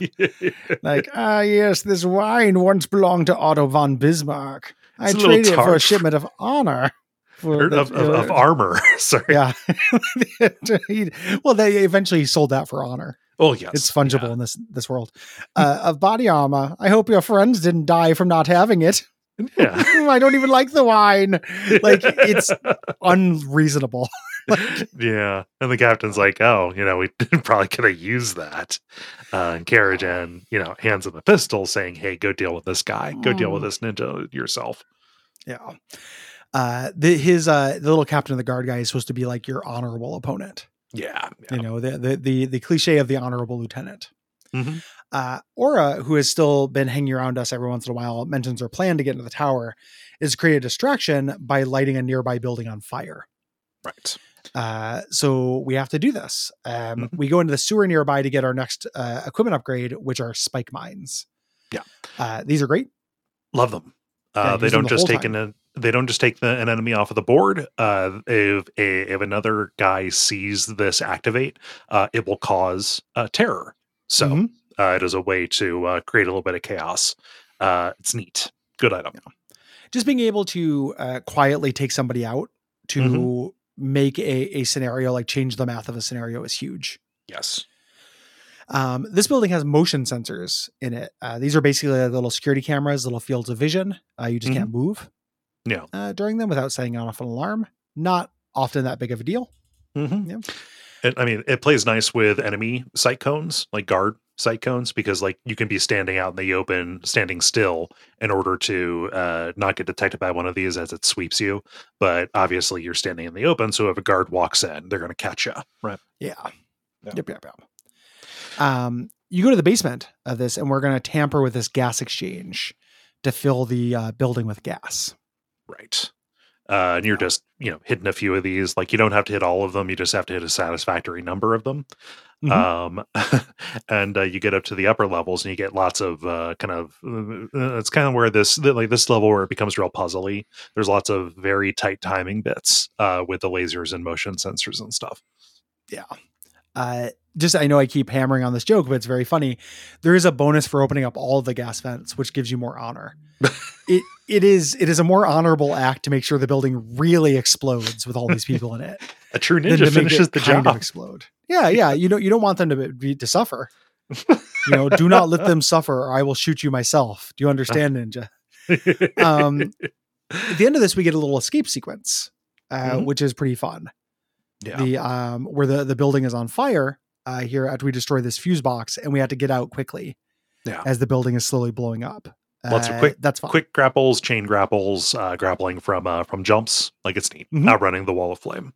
yeah it's a it's it's fun and cinematic uh this moves us into the chapter the fall of hessian tower uh, you get into the tower and the transponder picks up Karajan's signal and he's you know going upwards going up to the uh, to the penthouse this level is massive like the levels have been get, getting you know slowly uh, slowly bigger each time uh, and we are uh, gonna gonna be going all the way to the top of it for this kind of uh, act one climax here. Yeah uh, i was just about to say this is like the end of act one. Um and mechanically it is too. No new mechanics just all of them together. Mhm. you know? Uh so it's a, a fun and exciting level to go through. You know Mhm. there there's uh, parts where the alarm will go off on you a lot of little timing puzzles to get through these different sensors and guard routes and such Um, eventually, you reach a point where Karajan uh, sends a security chief, the Honorable Corporal Kelly, after you. And this starts the second part of the level uh, where snipers show up. Um, I really like snipers in this uh, because it's a uh, high priority puzzle to get behind them, and there's Mhm. always a way to sneak around to get behind them. Yeah. Um, if not, there's a great. Uh, this is a great use of smoke grenades. Uh, you can throw a smoke grenade in their line of sight Mhm. and obviate it, uh, Yeah. and then run to get below them. and it's then, very uh, funny that smoke grenades do not cause an alarm in and of themselves. Not at all. No, I'm just there's just there's just a big pile of smoke there. Uh, I'm assuming it's empty. One of those highly localized localized fog fields we have. Two cartoons are getting into a fight. It's none of my business. Um, trouble down at the cap house. yep. yeah. I'm not going to snipe Tom or Jerry. Like, say what you will, but they have a right to live. Um, Are they not men? yeah. When God calls, will Tom and Jerry not be in your chorus? Um, yeah. Oh man yeah and uh like uh, they, they do lots of like high drama stuff so the way that they work is they've got a laser sight and they will like sweep up and down in an area so uh like even to close the distance uh sometimes you will need to wait for them to be looking up and you will like just barely make it past uh before they look down again Yeah. Yep. Yep. And th- it is instant death to become Yeah. sniped. yes Um, the uh, so you get to the room where Kelly is waiting. Uh, he's taunting you over this PA there, and he's covered by snipers. He's trying to get you to run up and fight him fair. And uh, Ora even says this, like, "Oh, they were expecting an honorable samurai, but you were a ninja. yes You know, you don't have to do it this way. You have to go through and you knock out those snipers, and then you can drop this high voltage rigging on him Mhm. uh, to disable his guard, and then you you can actually take him out right uh, at this Uh, point." you got him uh, but uh karajan himself got away in his uh, his evil helicopter evil.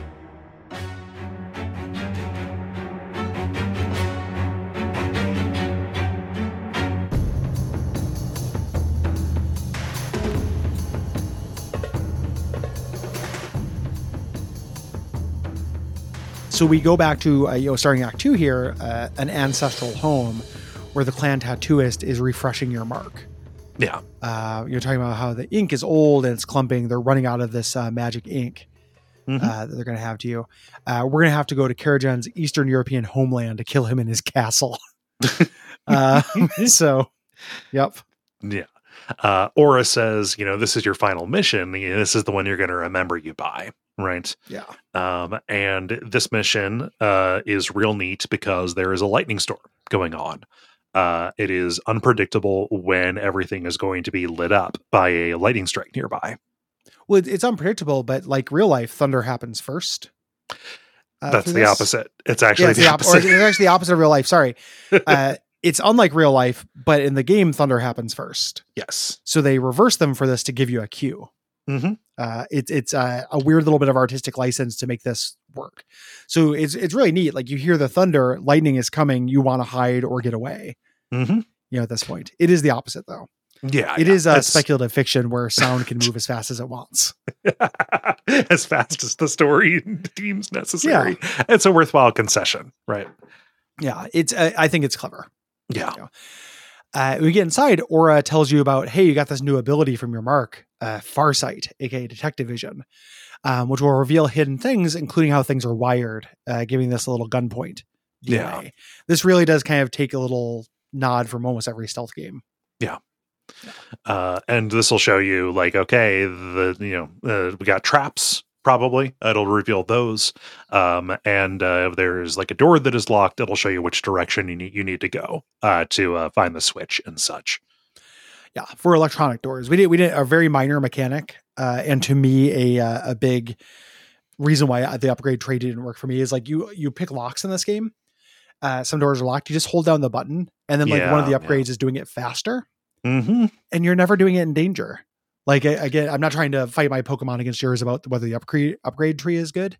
Mhm. It's just another example of one where I was like, "What the fuck is this doing here? yeah Like this is I- silly." i found situations where um, i was in danger lockpicking so i did buy that it's also one of the cheaper ones It yeah, it doesn't cost anything. Yeah. I just it, this might be a how many people you killed. thing. yeah I was never picking a lock with alive people in a room. Mhm. Generally, Yeah. Um, but it, it happens real quick even from the base. Like it's a it's a fast lockpick. Mm-hmm. Yeah. Um, I, I was also annoyed by watching the meter fill up. you know, it- it- it's uh Deus Ex lockpicking, Mhm. uh, where you're just watching a meter. There's no Yeah. mini game or anything. Yeah, yeah. Um, uh, uh, the uh, security system is crazy. You know, Karajan's paranoid. Uh, it's almost like people are coming to kill him, uh, and it, bec- it becomes im- impossible to proceed uh, without going to the basement and sabotaging the generators. There's just you know like too big of a bottleneck. There's no way around it. Yep. And the, the generator, when we go down, uh, has a lot of uh, the deadly, the disintegrator beam lasers. So you need a guard to come over uh, and use his body as a key to get Yes. over Yeah. there. Uh, one, once you do so, you can get into the main castle, uh, and then you had to head down to these catacombs under the castle. Uh, there's poison gas down here, um, which is a new mechanic. Uh, it will lay low in, Mhm. uh, in an area. Enemies will have gas mask, but you do not. You can only be down there for a certain amount of time. You get a little poison meter that fills up. Yeah. And they also introduce uh, here grappling points that will collapse. They're rusted. Mhm. Uh, so you can only stay on them for for a moment before they start shaking and falling like the uh, donut blocks. Yes. Yeah. Uh, and we're eventually going to get going to get to a point where there are floors that will fall away. Thankfully, this is like this never creates like a problem where you are absolutely stuck in a situation. They're used judiciously. Yeah. Uh, and this is where guards get night vision go- night vision goggles. Um, Yeah. and uh, you get the distraction flares uh, in an earlier level that can be used against them. By this, like I said, by this point, I was not really going by sight. Really, it was more by which direction they were facing. Yeah. Um, you know, yeah, It's also a thing too where like if you make them look another way and stab them in the back, it doesn't matter whether they can see at night. right. You know, I can imagine those being more useful if you were trying to play a non-lethal playthrough. Um, to get to the the goal of this, uh, there's a cistern here with a trap door you need to get to. You have to sabotage this gas exchanger to clear this tunnel, and this generator to clear some lasers blocking the way. Yeah. Uh, and tripping the generator opens the door that floods the area with guards.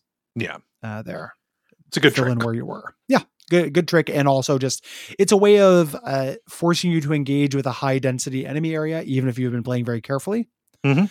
Like you've been doing everything you can. It's been in your power to avoid this scenario. Yeah. up until this point, but they're like, "How would you deal with this?" You know, Mhm. it's good stuff. Yeah. yeah. Uh, introducing us to the next chapter, above a bottomless chasm. Yeah, we are down in the depths. Uh, we're in the kind of the deeper parts of the sewers, uh, and this is mostly a platforming level at the start. Uh, You you know there is really no floor to the bottom of this. I love how Ora says the bottom is is pretty far down, if it even exists at all. Yeah, this is this is uh, one of those infinite sewers. Yeah. the um uh and this is uh the collapsing grapple points are the big thing here. Floors and grapple points that crumble away uh, crumble away to make the platforming uh more challenging. Yeah. like there isn't a radius to your grapple. Mhm. if you can see it you can grapple to it. So they have to do something like this to make it so you're not just tapping the button you know this Mhm. could have been a uncharted wall climbing sequence yeah, you know like a barely interactive just you move through the level but there's a little bit of timing involved because of these crumbling bits yeah, yeah. And often, like there are like leaps of faith that you have to take. Like by this point, it is trusting you to know that you can freeze time to uh to select a Yes. grapple. Yeah. Um, there are also these boxes that float through that the lasers cannot pierce, uh, but you can ride on, Yeah. uh, similar to Super Mario World or Celeste. oh like, yeah, you- Celeste is good. Yeah. You know, uh, like a less challenging Celeste because you can grip to the wall as long as you want. There's no meter. Mhm. Uh, and you have to rotate on these. Like it's kind of fun. Like you'll go, a, la- a laser will be coming from the side, you're hanging on the other side, but then a laser will be coming from the top. So you have to go hang on the bottom Mhm. uh, to get by. So, you know, good, good, reasonable, fun video gaming. Yeah. there. Yeah. Uh, Ora is kind of giving you a little bit of lore about the uh, about the tattoos, saying like, yeah, people who take the mark, they used to be called the severed because they were just cut off from the rest of the clan. You know, even if they satisfied their mission, they were outcast because they knew eventually they would go crazy.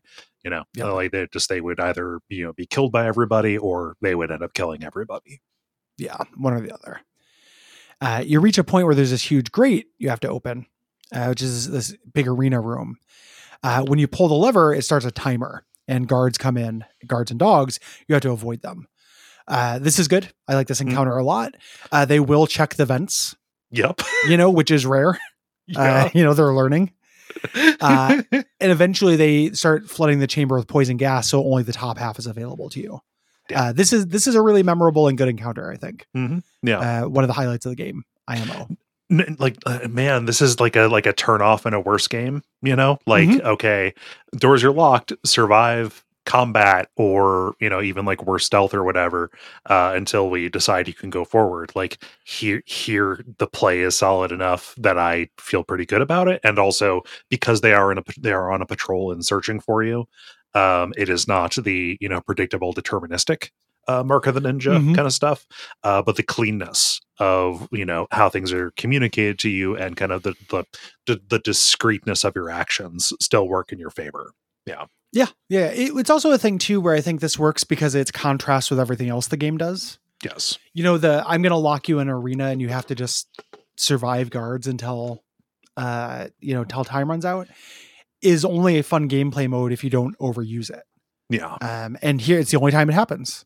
Mhm. You know, is right here. Like it, it switches it up as opposed to being a highly artificial primary gameplay mode Yeah. for it. I think there's like two other times that it happens. On- Oh, only only so we don't rare. have to go we only so we don't have to go back on it when we get them later. Yeah, Yeah. it's it's it's rare at the very least. You know, Yeah. it- it's it's not the primary mode. There's also not a lot of uh, even though it's not exactly the same gameplay thing. It's not there's not a lot of like hyperlight drifter like clear all the enemies before you can move on. You know, Mhm. this this feels like the change of pace that it is. Yes. Yeah.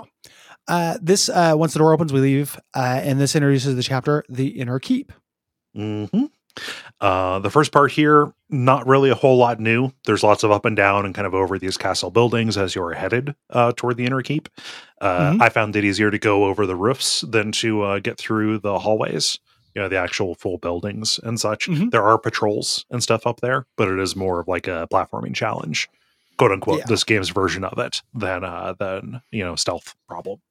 Yeah, and there are fewer enemies. Like there, Yeah. there you have another. You you were lacking a dimension to, you know, you don't have a ceiling to come at them from, but there are fewer enemies. I also went over buildings whenever I could.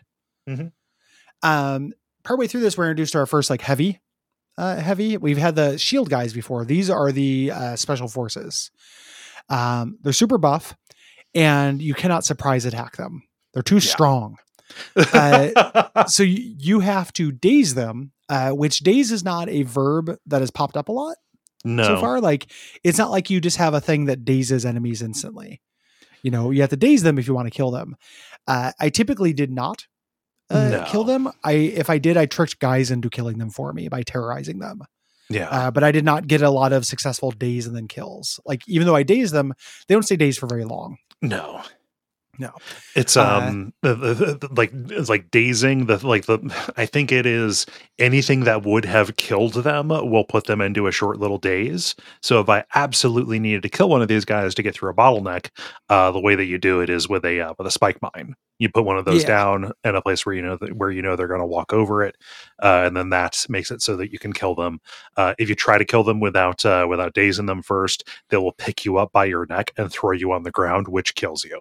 Yeah, they know sail. Yeah, Yeah. yeah. Uh, but not not too big a deal. You know, a, a reasonable verb for this. A cool thing about the, this game being as short and contained as it is, is you know when you compare it to Arkham, one of the things that I find frustrating about Arkham games is that they're this weird escalation of measures and countermeasures, right? Like Yeah. every time they introduce a new enemy, the trick is it's immune to a thing you can do. Yes. You know, like here's the shield enemies, here are the shock enemies, here are the knife enemies. Like they just keep doing it. Here they do shield enemies and these big guys, and then that's basically it.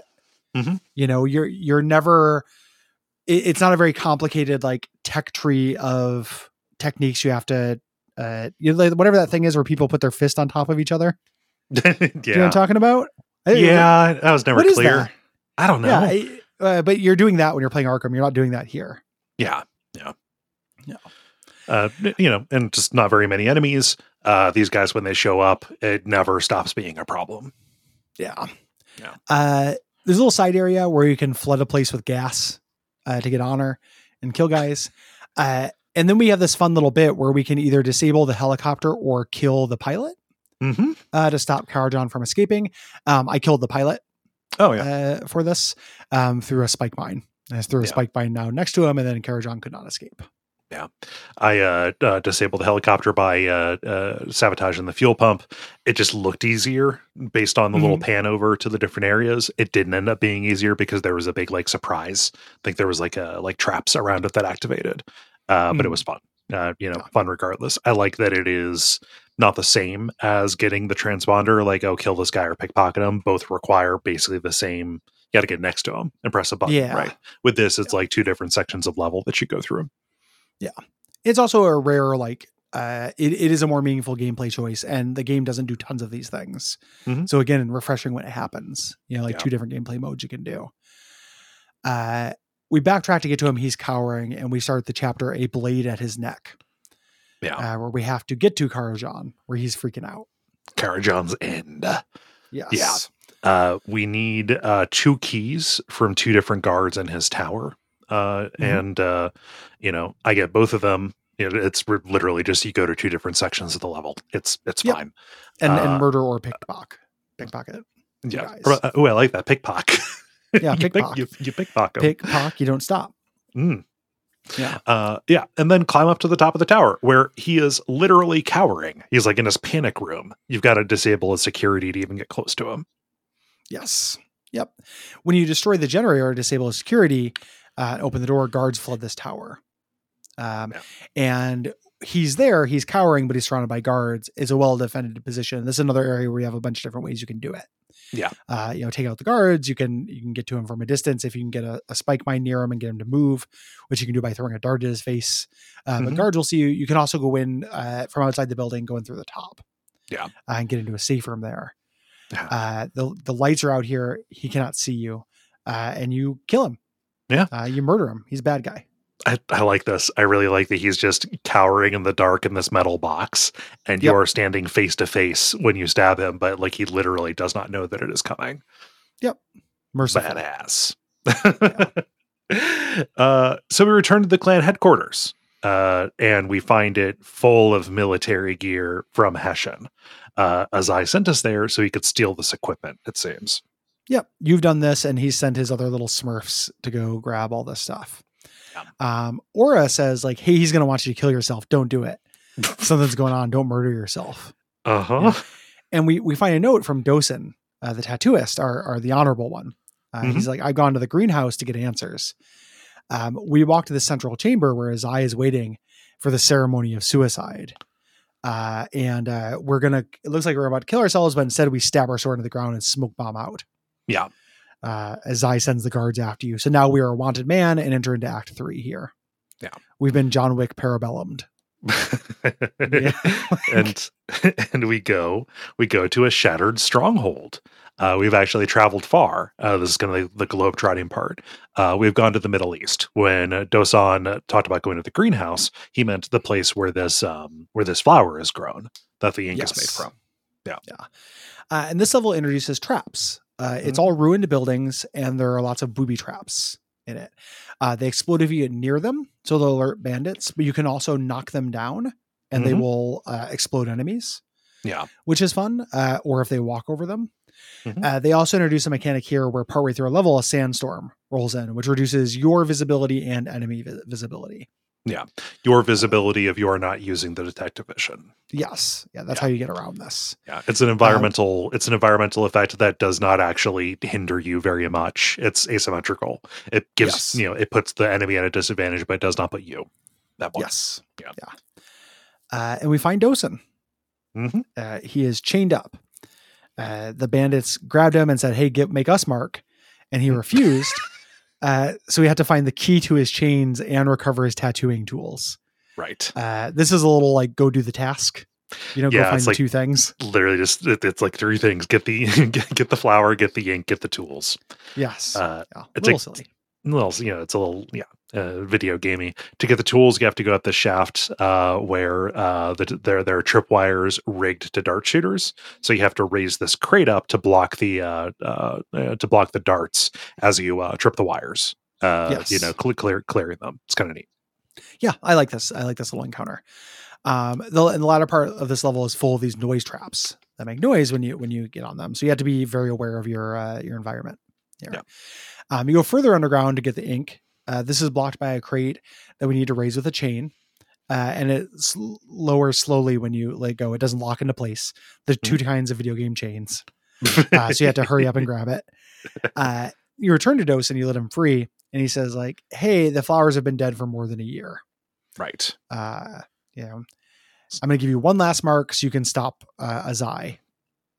You know, back in it. Uh, and this gives you like what has to be an explicitly magical power.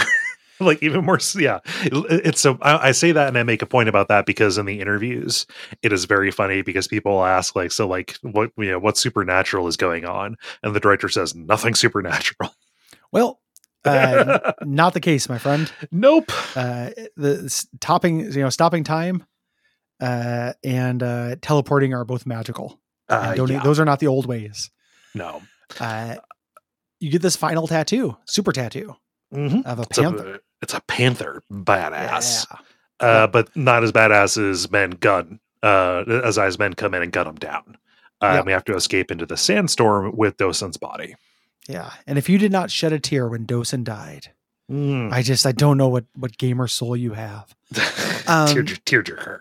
we we do the yeah, yep, hashtag tearjerker uh you do this short section where you walk uh Dosan's body to a ruin where we bury him and uh, once you stop sobbing you learn about the mark of serenity which gives you a blink Mhm. Um, you cannot have a distraction item at the same same time you have this, uh, and you don't have. This is where you don't have your sword yeah. as well. Yeah, so you just have the blink. Um, it's a cool, you know, good again. Something if they overused it would be really obnoxious, but yeah. just this one time, it's pretty cool. Uh, th- this disempowerment, you had to get through these explosives that would ordinarily be instant, like these Mhm. Sen's Fortress swinging blades and shit, which you can do with this blink. Yes. Yeah. Uh, stealth kills are unavailable to you. Uh, like this is forcing you to deal with a new enemy, these stalkers, uh, which are ninjas that have like basically every sensor suite on them. Uh, you know, they've got They're, like they're equipped with the crap you that they stole. Like the idea is this is the old ways plus technology.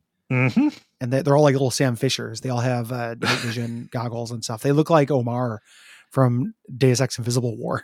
cool, Yeah. refer- cool reference. Hey man, this is the coolest part of that game. You don't remember the Omar? That's I can't I help heard- you. yeah, the, the Omar are good. It's just funny that you say that like anybody will remember it. The, uh, hey, if the Omar live rent free in my head, Okay, I'm constantly I'm 24 seven balling Omar. Yeah. All right. Oh man. Uh so these are presented as a huge problem. What's weird about them is they've got like a submachine gun. So uh and because submachine guns in video games have to be the most useless things uh, imaginable, uh like they can just kind of spray you for a long time with it and you can get away. Like Oh man, yeah. If video games have taught me anything, it's that I could stand up to a submachine gun for a while. Oh yeah. You know, yeah. if if somebody wanted to shoot me, I really hope that's the weapon they're using because I could shrug off most of that.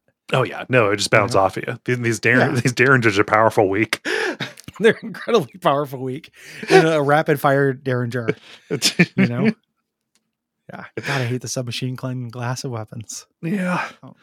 Oh man. Uh so you you know, you get past these uh stalkers and you go into a long section uh, uh of you know full of traps, other soldiers and uh you know, this is fun because you do not have a uh you don't have your uh weapon for stealth kills, but you do have your darts and you can you you know activate these traps uh to kill enemies. Uh which Yep. is neat.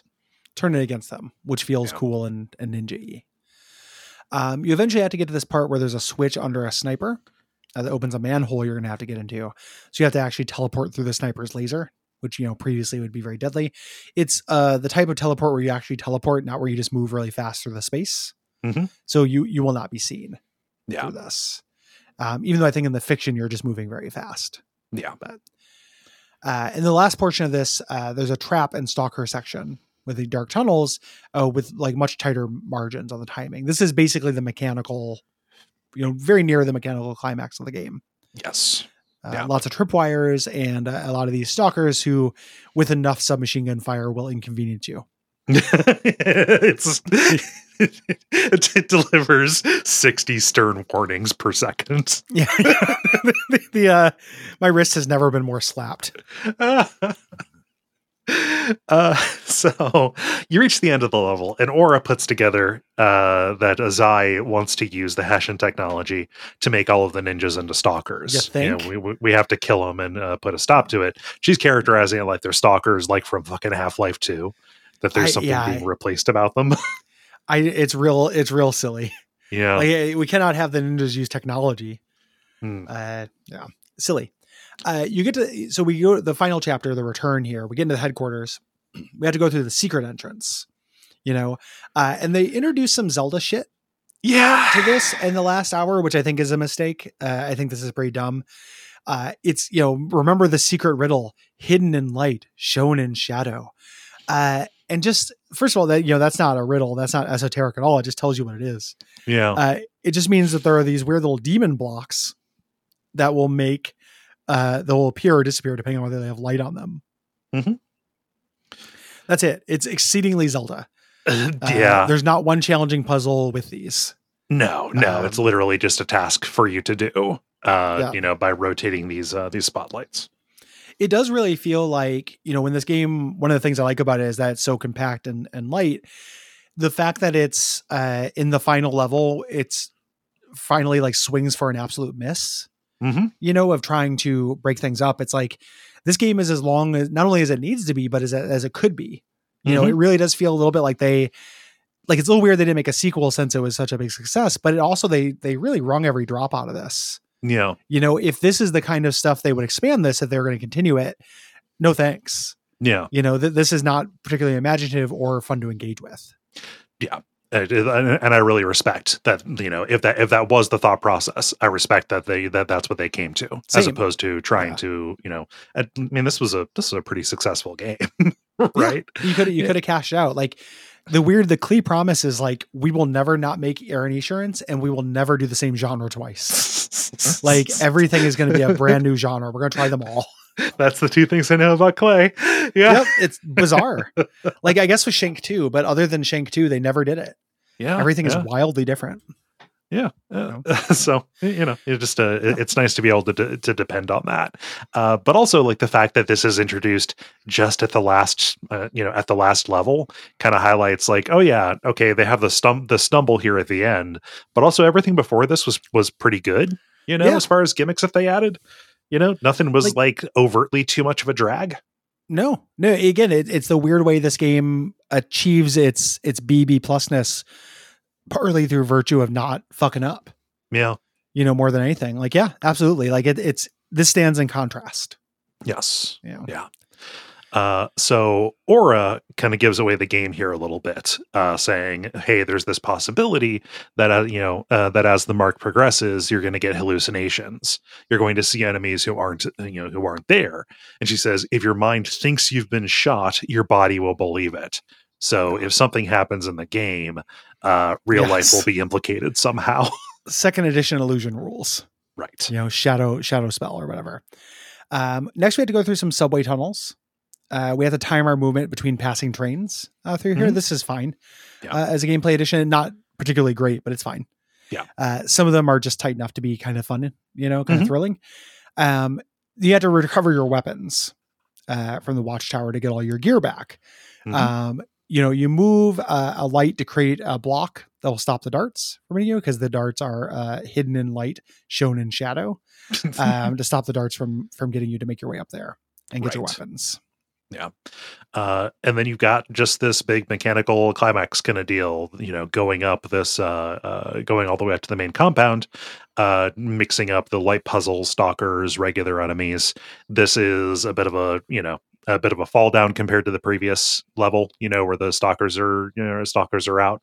Just like, yeah, this is a big mix 'em up gameplay challenge, but the inclusion of the light puzzles makes it feel compromised. Yeah, a little a little sillier. It's also not as hard as the last level Yeah. was. You know, like that we're we're on a, a slope to the end Yes. uh, here. Um, we you know direct these two lights as we mentioned uh, to get these faces. You know, to trek it trek our way in to uh, make these statues release the switch, which we then open our way forward. We pull this big lever and the guards disappear. They weren't real when we killed them. They weren't real either. They turned into smoke. Yeah. Uh, but the stalkers come in. They're presumably real, and we have to survive until the doors open. Uh, Yeah. Again, a second uh, one of these with much harder enemies. Yeah, it is fun and tense uh, Yep. avoiding these uh, these stalkers uh, in this Berry Tech quarters. Yep, I think it's three of them uh, and the, Yeah. with overlapping coverage. It's neat. Um, and then we get the um, the final level, which is like basically a cutscene. The door Right. opens, uh, Azai welcomes us home, and the cutscene that we get in A Tale from the Past reveals that Ora is hallucination, is a hallucination. Dun dun Mhm. dun. Uh, but she says, "No, I'm still right about Azai. I'm a hallucination. I came from you, but also I'm your subconscious or whatever. Yeah. you know, the clan is not worth saving. Right. Uh, and you pick up the sacred sword of the clan. You know, Azai is just kind of like, you know, as he's walked away, he's in the inner sanctum, and you have to walk through this kind of cool, stylized inkscape of the uh, the story beat so far. Repetition of story beats, not my favorite thing, but it's a neat visual style that you get. It's a super cool visual style. I wish the story beats were more impactful. Like this Yeah. game is so short and compact that like being like, "Hey man, remember when you killed Hessian?" Like it is like an I- hour ago. I, I do. Yeah, that was Yeah. earlier this. That was earlier this afternoon before my before my pee break and when I got more Yeah. coffee. yeah. I uh, oh, you mean before dinner? Yeah. I remember that. It was impactful. Again, this idea that you are meant to just be playing these levels over and over, almost Mm-hmm. like it feels like they want them to feel these moments to feel kind of like sacred and momentous. yes, And uh, it, it didn't uh, entice me to get there. right. Um, you reach Azai and Ora, and you have to choose which one do you kill. Uh, I chose Azai because ninjas can't be ninjas if they use guns. I agree with this insane point the, um, about keeping the clan and its magic tattoo past that no longer exists. Um, yeah, I just I wanted to see what would happen if I uh if, if I if I killed the Zai, uh and yeah no you, you go crazy it's the it's the uh, the bad ending of Sekiro right Yeah, you, turn into a it- demon and whisk away, and kill the clan, and who cares? Yeah. I don't. I don't care about this clan of ninja. I don't know what good they're doing for the world. um, if you kill Ora, you're actually killing yourself. Yeah. Um, you know, it, it turns out it's a it's a stomach stab. yeah it's a it's like you, you you- you grab her from behind and like stab her in the stomach but it is it's just you Yeah. uh, and then you're gone It's ambiguous as to whether that is a good thing because Azai is not like you don't got to hand it to Azai. no no Uh, you know, it has that 2012 ambiguity, but without any stakes. Like I, I cannot in a million years imagine caring about this clan. Yeah, Uh, yeah. So when I got to this ending, I was just really like, oh, yeah, all right, okay you know, cool. did it. cool, that was fun. yeah Uh, yeah, I, Uh, and I- that's Mark of the Ninja. that's Merc and the Ninja. I really don't like that they kind of like pull a how much of this was a dream, who you who or what were you really killing in all of this? Yeah. Like, they look like monsters to you. They look like ninjas to you. yeah, kind of. Yeah, and just that, that that's not my favorite uh beat in this just because I don't know, it, it feels a little bit like them pretending to a more complex story than uh like oh yeah, this is a you know, just a fun Saturday morning cartoon. Like if Yeah. it just comfortably lived in the space of being you know, a 2003 you know, Nickelodeon cartoon. You know, it's like, oh yeah, this is Ben 10 or whatever, right? Uh, Yeah. Then that I think would have probably sold better to me. Um, but that's just a dumb thing that happens at the end and doesn't really take away from like how mechanically fun this is. Well, it doesn't take away from it. I think it's indicative of the fact that the the narrative half of this is really lacking.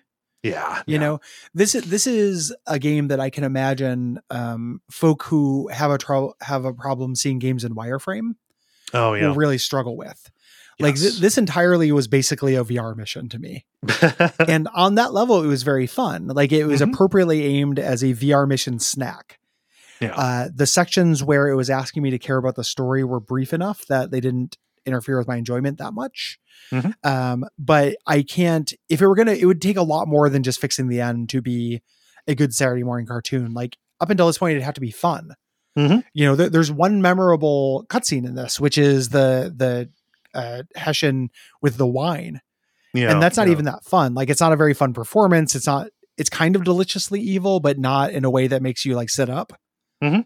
you know it just uh, the, the narrative half of this game i think is a total failure even if i wasn't a little sick of ninjas Yeah. it just ends up being a very very fun ninja simulator um through massive player empowerment like Mhm. through through making you incredibly powerful and have perfect information Yeah. you know it it's the thing i don't want this to replace all stealth games because i like being on the back foot more than I am Mhm. in this game, and uh, I like spaces more than this game does. You know, I, I don't want this to replace anything, but I really like that it exists. Yeah. You know, it, I'm never gonna I'm not gonna call it the best stealth game or anything like that, but it's a worthy pillar in like the stealth, you know, uh, thing with a lot of pillars. Parthenon. Mhm. You know, It- the- it- the Pa- Pantheon? You yeah, mean? Pantheon. There we go. The, the, the, the stealth Parthenon. Yeah. You know,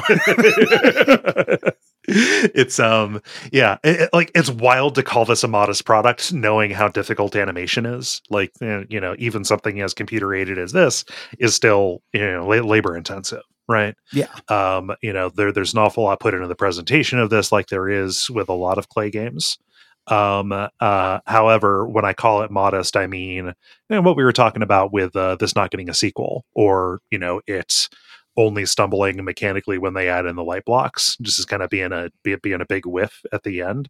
Just like yeah this is constrained. It's not telling a huge story. It is kind of more focused on you know a handful of mechanics and you know obsessed with kind of the the you know the feel of and exploring this 2d sp- this 2d stealth space and has it, like a great deal of kind of discretion of when to start pulling away Yeah. uh you know and uh, when to kind of stop going and i think that a lot of that is a product of the um the, you know the the, the play testing that we know they did because of the commentary and the interviews and things like that but it's just really apparent that this is incredibly polished uh, and i think that is to a good end uh, very very clean. It's hard for me to think of a cleaner execution on 2D stealth. Yeah. or side scrolling 2D stealth. You Yeah. know, uh, the biggest comparison point that this has to me is Gunpoint. Mhm. Um, and Gunpoint is a one man project. yes Like I, I really like Gunpoint, um, but that is not uh, as not as developed as this. yes You know, um, as kind of a final execution of that idea. Um, this really works. Yeah. I can understand preferring the messiness, you know, Mhm. uh, to this 100%. yes But for me, as this ended up feeling like, um, I don't know, like a, like a, like a, a, a Jimmy John sandwich, you know, or something like that. Like this is good. It's, it's, Yeah. a, it's a meal. I'm no longer hungry. I'm not going to think about it that much after this, Mhm. you know, but it was, uh, had some nutrition in it and, you know, yeah, not going to be on my pantheon, but solid, very Yeah. solid. extremely solid yeah Um, thanks everybody for listening. We appreciate you. Mhm. If you are a non-white, non-cis, uh, non-straight, non-guy creator, and you'd like us to highlight one of your projects, please send me an email at gary at duckfeed.tv.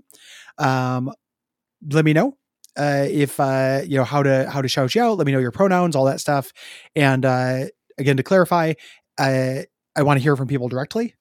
So Mhm. if you know somebody who might uh, benefit from that or who might appreciate it, have them reach out to me or at least copy them on the email so I know that it's okay.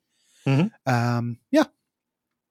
But Cool. uh, that that is always open. We we've uh, those have kind of gone down to a trickle.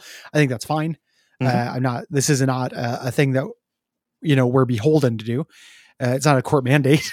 uh, I just I just want to be able to not you know not pull the ladder up after us. Uh, Yeah. So let me know if if we can help Mhm. with that. Uh, if you have thoughts about Mark of the Ninja or the other games we are covering this month, uh, uh, no, there's not enough time uh, for you to respond. Sorry, we're recording the uh, we're recording the dispatch early this month Mhm. because of the uh, uh, Midwest Gaming Classic. Yeah, which Um, we're going to. Yes, Uh, so it's too late to write in for these these games. Uh, check out that dispatch. But if you want to write in about next month's games, you can. Yeah. Which are uh, Ender Lilies, Quietus of the Knights, The Sexy Brutale, and The Quarry. yes. Um, uh, big month. We've got uh, some ideas about what we're doing in April as well. Uh, Good, good first quarter we got going here. Absolutely. Yeah. Yeah. If you want to uh, support a uh, game or sponsor a game, you can do so at our Patreon. You can also uh, get exclusive content, uh, get the bonus episode. So this month, which will be uh, Crysis, and next month will be The Quarry, Hmm. uh, and all the back ones. Yeah. As well. Yeah, uh, and uh, uh, I, we should have said it before. Thanks again to Brian uh, for uh, Oh, for demanding, thanks. yeah, for executive producing and picking uh, Mark of the Ninja. Yeah. Yeah, absolutely. Uh, we alluded to this. Uh, if you are in the Midwest, the Midwest Gaming Classic uh, is happening at the end of the month. Uh, we will be there Mm-hmm. uh, March Pl- 31st to April 2nd. Yep. Plans are coming together. We have a table. Yes. Yep. Uh, we do, yeah. The table is set. We have a panel. I think it's on Sunday. We're still getting everything together. Uh, we can announce the topic. I think We can at this yeah. point. Um, so if you're there, uh, come. It's going to be participatory. Um, we're talking about uh, seven out of ten games. So uh, there's been discourse around this before. We've talked about it before. Like, what makes a seven out of ten, and what makes a seven out of ten still worth playing? Mhm. You know, and what are some of our favorite uh, seven out of tens, and what are some of your favorites? If you're Yeah, there, uh, we we want to open up the floor and, and talk to people about some of the games that are their their favorites that are not uh, absolute blockbusters. Yeah. Yeah. Uh, it is it is a uh, fertile topic, and I'm excited to uh, to talk about it. Yeah. Mm-hmm. Uh, also worth noting that weekend, if you're going to come, uh, just to sweeten the pot uh, for everybody. So, uh, uh, Mr. Bob Mackey from uh, Retronauts will be joining us for that Mhm. panel, and we will be joining Retronauts uh, for their panel Yeah. as well. Uh, so it it is uh, cross contamination, baby. Uh, the Salmonella podcast edition. Um, yeah, so it- it's going to be a real real fun time. It's going to be a blast. You know? which which I mean, we're obviously the salmonella in that in Yeah. that equation, right? Okay. but cool. but whatever happens when Bob joins us, it's like if you just have a plate of salmonella and you drop like a healthy yeast into it. You know? the, the, uh, um, I don't care for this one bit. Uh, right. so, so uh, it's going to be a good time, and uh, if you see us there, probably not up to hugging just yet. Uh, No. But we would uh, we would be very happy to uh, we're very go in for happy to hear quick from you. And uh, this is it's all right uh, with uninterrupted eye contact. Actually, under no circumstances should you kiss us. Please don't. Um, the uh, married uh, point to ring. Um, the uh, yeah. So uh, join us. We'd love to say hi. We'll have buttons and stickers and all that jazz uh, for you. Yeah. Um uh, rate or review us if you're able to and haven't already Mm-hmm. Uh and feel the uh and and, and feel the inclination uh tell your friends subscribe all the good deals and uh last but very much not least huge thanks to our producer gwen We appreciate Gwen so much. Yeah. Uh, second episode of Quackstack got recorded and it was real fun. yeah, Gwen is yeah a talk, talking about uh about bands that we're embarrassed that we liked Mm-hmm. Yeah, real good time. Yeah. Uh, and until next time, what should they watch out for, Cole? um watch out for wait a minute does that ninja have a gun? Give it to me. Open your mouth. What's in your mouth